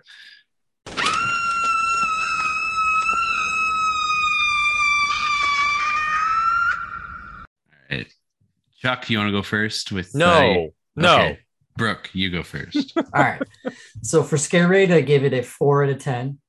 Um, this is one of the more brutal and bloody scream movies in the franchise. Uh, Mhm. we've talked about it. Some brutal kills, lots more blood, um, a couple of jump scares as well. So Mhm. uh, little extra rating on that. Um, scariest scene, I went with a different one than I assume you guys did. You guys already kind of hinted at yours. Mhm. Um, I went with the Anthony Anderson kill. Uh, the stab in the forehead is just brutal. And Order to Survive, I said no. Um, although I feel like I could take both of these Ghostface. I just, I don't know. I feel like I'd be dumb enough to get killed by one of them. I don't know. It's fair. All right, Chuck. I'll go next. Okay, cool, cool. you didn't want to go first, so you're gonna go last. Um, my scare rating, I gave it a five out of ten. okay. I said the killers in this one are much more brutal than before, like with the stabbings in the forehead, lots more blood and gore. Uh, and the overall feel of a more modern slasher than the previous installments. Like we're we're in a time now where like gore is at the forefront, right? And like the, like gore has always been obviously a big part in horror movies, but like now it's realistic gore. And I feel like this movie had realistic gore um it, it, i don't want to say it was ahead of its time but it was kind of at the beginning of that of that phase of horror where we're at now where there's a lot of blood there's a lot of gore but it still feels very realistic um and yeah like brooke you mentioned the jump scares like that scene in the in the parking garage like there's a jump scare there and uh yeah there's a few of them throughout i keep getting notifications I know, me too. on, on discord yeah. yeah Uh, my scariest scene, we've already talked about it, but that scene was Kirby and Jill whenever they're together, and then they get the phone call about Ghostface being in the closet, and Kirby basically calls him out on his shit. And just that line, the delivery of that line, we've already Mhm. talked about it, but I didn't say I was in your closet. Just like Yeah. you get that, oh shit, like because Yeah. at that point now you know where he is. Yeah. Yeah. Um, and yeah, what comes after that scene of them just kind of sitting back and watching it happen is kind of silly, but Mhm. just in that moment. Would I survive? I actually said yes. I think this was the first Scream movie where I said yes. Hmm. Um, because I would be one of the nerdy cinema club kids or one of the kids at the Stabathon, and they don't really get attacked. So, like, I would definitely be at that Stabathon. Yeah. Yeah. So, yeah, I think I would survive this one. All right. That's fair. That's fair. Um, well, for my scare rating, I also gave it a five. Nice. Uh, I, I could rehash everything you both just said. You know, basically, like looked at my little page here. Uh, good jump scares, brutality, blood. It's all great. Um, this is definitely a huge step up from at least the previous two installments, so two and 3 Um, again, not quite up at par with number one. Uh, a lot of shocking moments. Uh, already mentioned it. My scariest scene was Olivia's death scene. That whole sequence leading up to it, just eh, that that closet. You know, you just obviously it could have gone one or two ways. She would have opened up that closet and there would have been a killer, or there wasn't going to be a killer, and you were just like, oh man, they're fucking with her never would have imagined for one moment it was across the way over in Olivia's room. And that just Yeah. wow, that I jumped out of my chair. I remember jumping out of my chair Mhm. uh with that one. And uh would I survive? I actually put down not sure. So if I it was just Charlie, I got this. Yeah. Jill, on the other hand, she scares the living shit out of me. So, I mean, and I'm pretty sure she could outsmart me in some way, shape, or Mhm. form. Um, so I honestly don't know if I would survive, but I, I'm I'm going to tear a little page out of your uh your book there, Mark, and I'd be like, I probably would be at Stabathon, Mhm. so I'll be fine. Mhm. I'll be fine. That just seems like fun. Yeah, seriously. Seven horror movies in one night in a barn, drinking. Yeah. I'd probably be Ah. passed out by number two, but whatever. yeah, you'd be like asleep up in the haystacks. Yeah. Try not to get shot by Dewey. Yep. Bastard. Why are you going to go in there with a bunch of kids shooting? Seriously, yeah. And we didn't You're talk sheriff. about we didn't talk about this, but this guy is yeah, sheriff, you just mentioned, but he's got like stormtrooper aim, man. Like this guy cannot shoot a gun. yeah. It- Just it's all a joke. Just all a awful. joke. All right. It's time for the the big finale of uh of our Scream Adventures, Chuck. Yes. It's our it's our part two of the villain face off with you. Um we have already gone through Scream 3, so I will do a brief recap of that. Um, and then we'll go through our scores of Scream 4 and we'll see who we think would come out on top if the killers from Scream killer from Scream 3 was put up against the killers of Scream 4. I met this six year old child with this blank, pale, emotionless face and the blackest eyes, the devil's eyes. I spent eight years trying to reach him, and then another seven trying to keep him locked up because I realized that what was living behind that boy's eyes was purely and simply evil. So, starting off the scores of Scream 3. Uh Brooke, uh, I don't know which order it went in, but anyways, average for brutality was 18.7, creativity was 19, Agility or dexterity was 25.7. Intelligence was a 23. Drive and motive was a 22.7.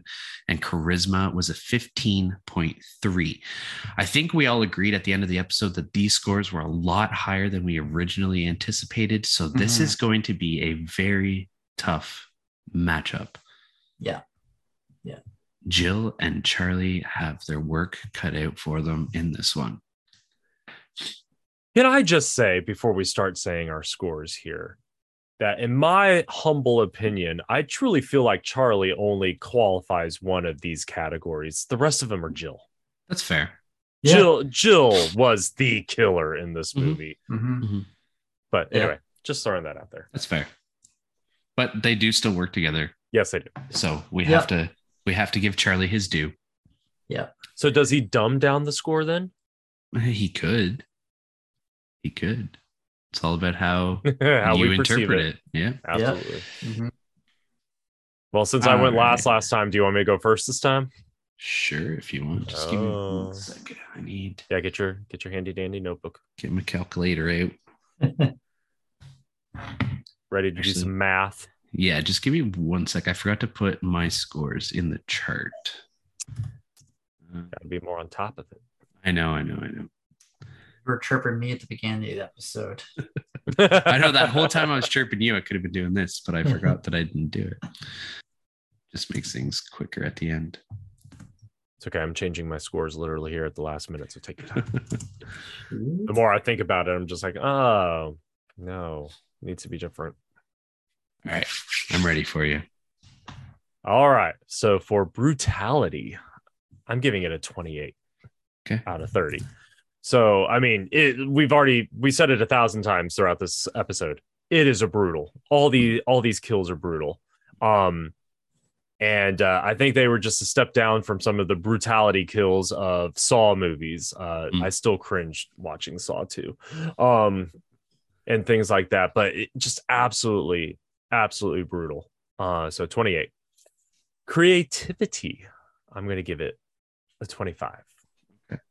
Some some of these kills, again, the simplistic nature of them, just so brilliant. It's like instead of sitting there coming up with these elaborate kills, just stab the dude in the head. Let him figure it out.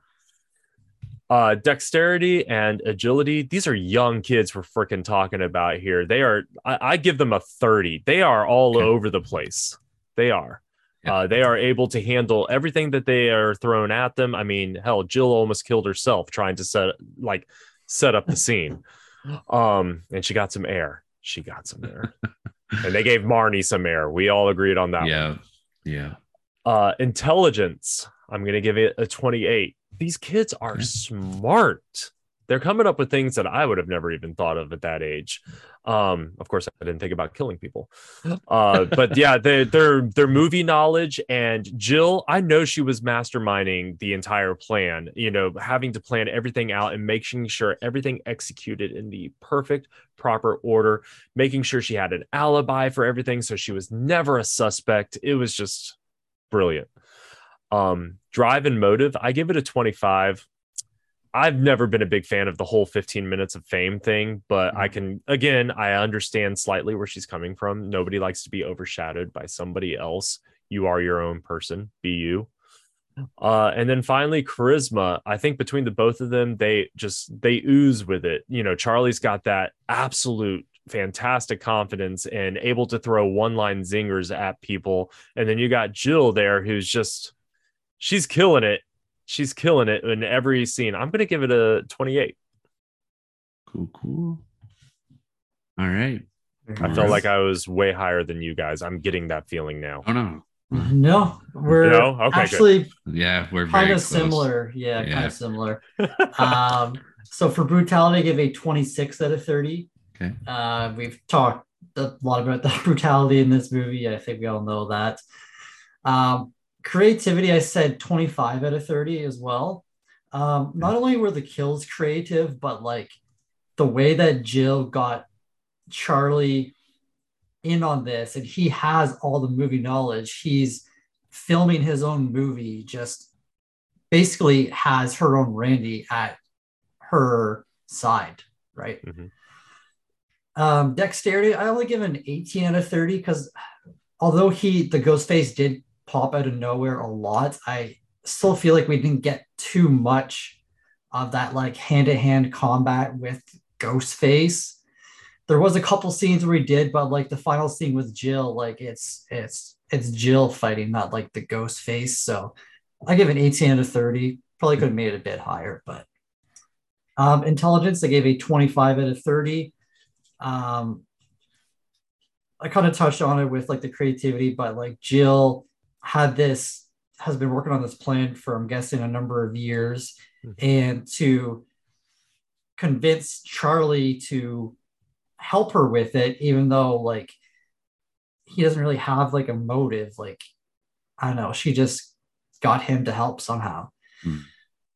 Um, and then like the whole thing with Trevor, like throughout the whole movie, they keep poking at Trevor and getting people to think that like he may have done it. Um, Motive I gave a 24 out of 30. Um, I think uh, Jill has a very strong motive. Uh, like she's always in the shadow of Sidney, but I just don't think Charlie's motive is strong enough as kind of like with Stu, like he is kind of brainwashed into doing this, I think, a bit. Mhm. Um, and then charisma, I gave a 24 out of 30. Um, Jill's very charismatic, especially at the very end. Um, Charlie, he was more of like a quiet, charismatic guy. Like when he's with Kirby, you can see that come out because he's interested in her. But like, and then when he's talking movies and stuff too, but he just didn't stand out as much as Jill for me. So Mhm. 24 to 30. All right. The wrong score down for me. Okay. All right. Uh, for me, my brutality, I gave them a 30 out of 30. I said if we're comparing this trait with the previous installments, then this one takes the cake. Um, I already mentioned the forehead stabbing, which was insane. Jill is also the scariest and most insane Ghostface killer in the franchise, in my opinion. She gave zero fucks about who she killed her mother, her aunt, her best friends, her Ghostface partner. Literally, no one was safe in this movie from the wrath Yeah, of. we didn't of even Jill. talk about the aunt getting killed. Mhm. Like Yeah. she kills her own mother just to have her own 15 minutes of fame. Yeah, This chick was I psycho. forgot about that. Yeah, Yeah. Yeah, we did kind of gloss over that, didn't we? Yeah. yeah. Uh, creativity, I gave them an 18. Uh, I said their creativity isn't anything special in this one. It's pretty rinse and repeat. But that final attack in the house kind of uh, upped it, like up Jill's for me. Um, the way she made everything look like a murder scene and to make herself look like a victim, high dedication to making sure everything looked very legit. Uh, dexterity, I gave them a 28. I said, arguably the most agile of all the ghost faces. Most of them can't even walk on a flat floor. And this one was climbing around on a roof, chasing around the Scream Queen herself. Uh, intelligence, I gave a 24. I said both killers are smart as fuck, and Charlie has massive movie knowledge that he adds to their storyline. Jill has everything planned out meticulously, except making sure that Sidney is actually dead at the end, which ultimately leads to her Yeah. being caught and killed. So that's why they're not getting a higher score.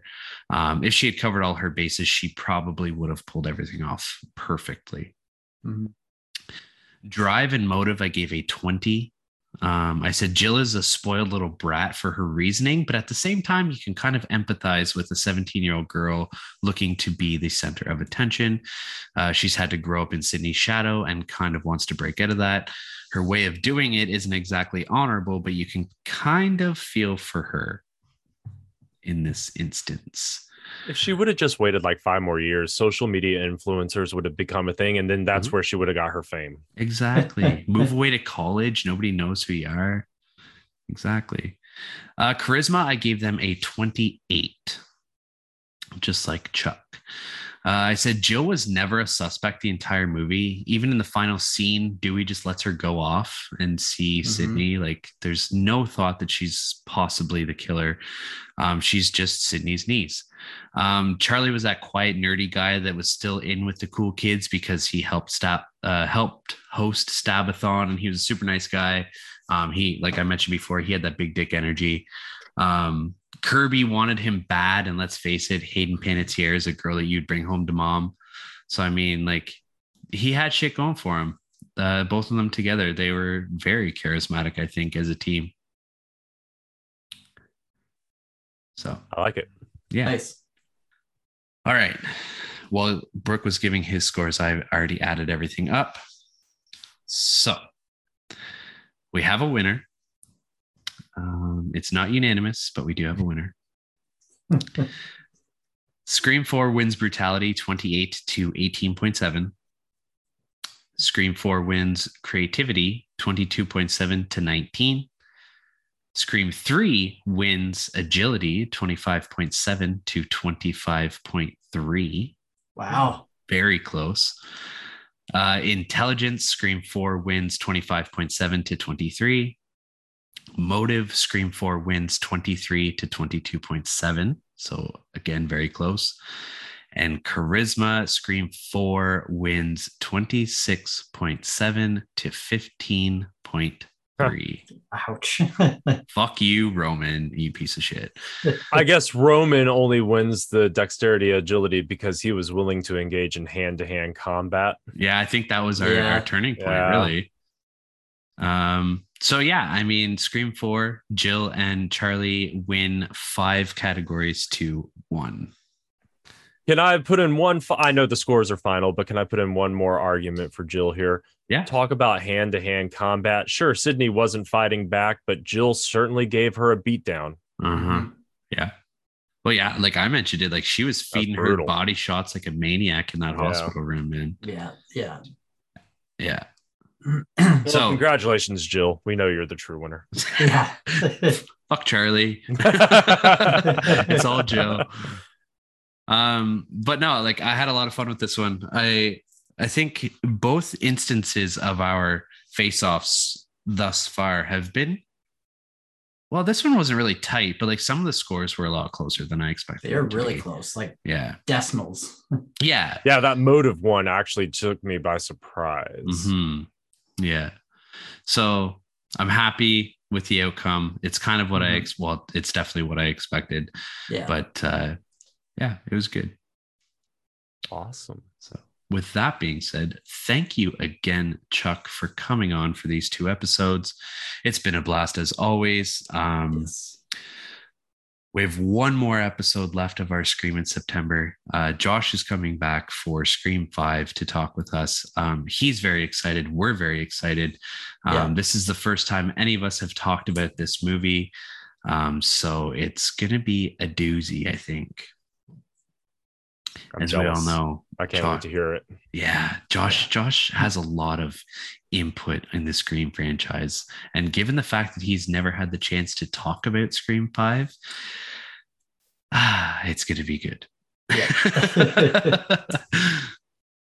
um, but yeah, Chuck, if you want to plug your podcast, we didn't give you a chance to do it at the beginning, so if you want to do it now, feel free. Absolutely. Well, we are Chuck and Ruff go to the movies. We talk about movies we love. We talk about movies we hate. Hell, we just talk about movies. Uh, it's a lot of fun. My brother and I uh, sometimes talk about the movie that we say we're going to. We get on a lot of tangents, and I think that's where the true fun really comes in. But uh, yeah, check us out. We're on all of our major platforms, and you can check out all our social medias Facebook, Instagram, and Twitter. We're all there. Nice. I'm going to put you on the spot real quick. Oh, Lord. If we have any listeners that have never listened to your show before, what episode would you recommend them to listen to? Wow. I always tell people it's it's a rough episode to listen to because I was still trying to figure life out at that time, but I always loved the first one I produced, and Okay. it was before uh, my brother even joined the show. So, um, the very first episode I produced was Teenage Mutant Ninja Turtles. He was a guest on there, so he's there with me, but he wasn't a full time host at the at that moment. Uh, I loved all the work that went into that episode. It was so much fun to talk about that movie. It's one of those nostalgia movies from growing Mhm. up and everything. Um, if you're going to check out our show for the first time, I would definitely give that one a shot. Nice. I have my own opinion. And it's not one of ours. It's not one of our guest Oh, episodes. okay. It's I was about to say because I, y'all y'all, I love all my episodes, and all the Mhm. episodes y'all are on have been great. But um, which one are you recommending? Uh, the one where you had the guest on who uh did the Wolverine voiceovers. Mark. Yeah. Oh, yeah, yeah, I loved that episode. That was a great episode. Mhm. I love that one. We talked to Logan. That was Mhm. uh that was a great episode. I'd love to have Mark on again. Um it's just so cliche to have him on talking about something that's involving Wolverine. Yeah. Um maybe in a few years we'll be talking Deadpool 3. Who knows? Yeah, yeah. Um yeah, he's a that's that's a great one. You you Absolutely. talked Logan, but you also talked just Wolverine as a character. Yeah, And, it was a really cool episode.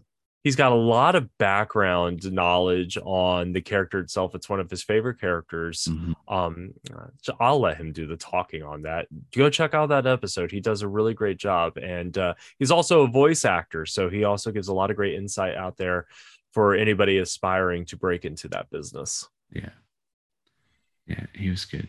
And then like I mean, we've been on a couple episodes and uh I mean, yeah, they were pretty i good. loved our mad max episode So that's much fun. possibly one Yeah. of my favorites that we've done together Mhm. um and of course we've done the sandlot and uh we've done uh oh what was the we had this conversation on the last episode damn it uh sandlot uh mad max and i know we've done another one Departed.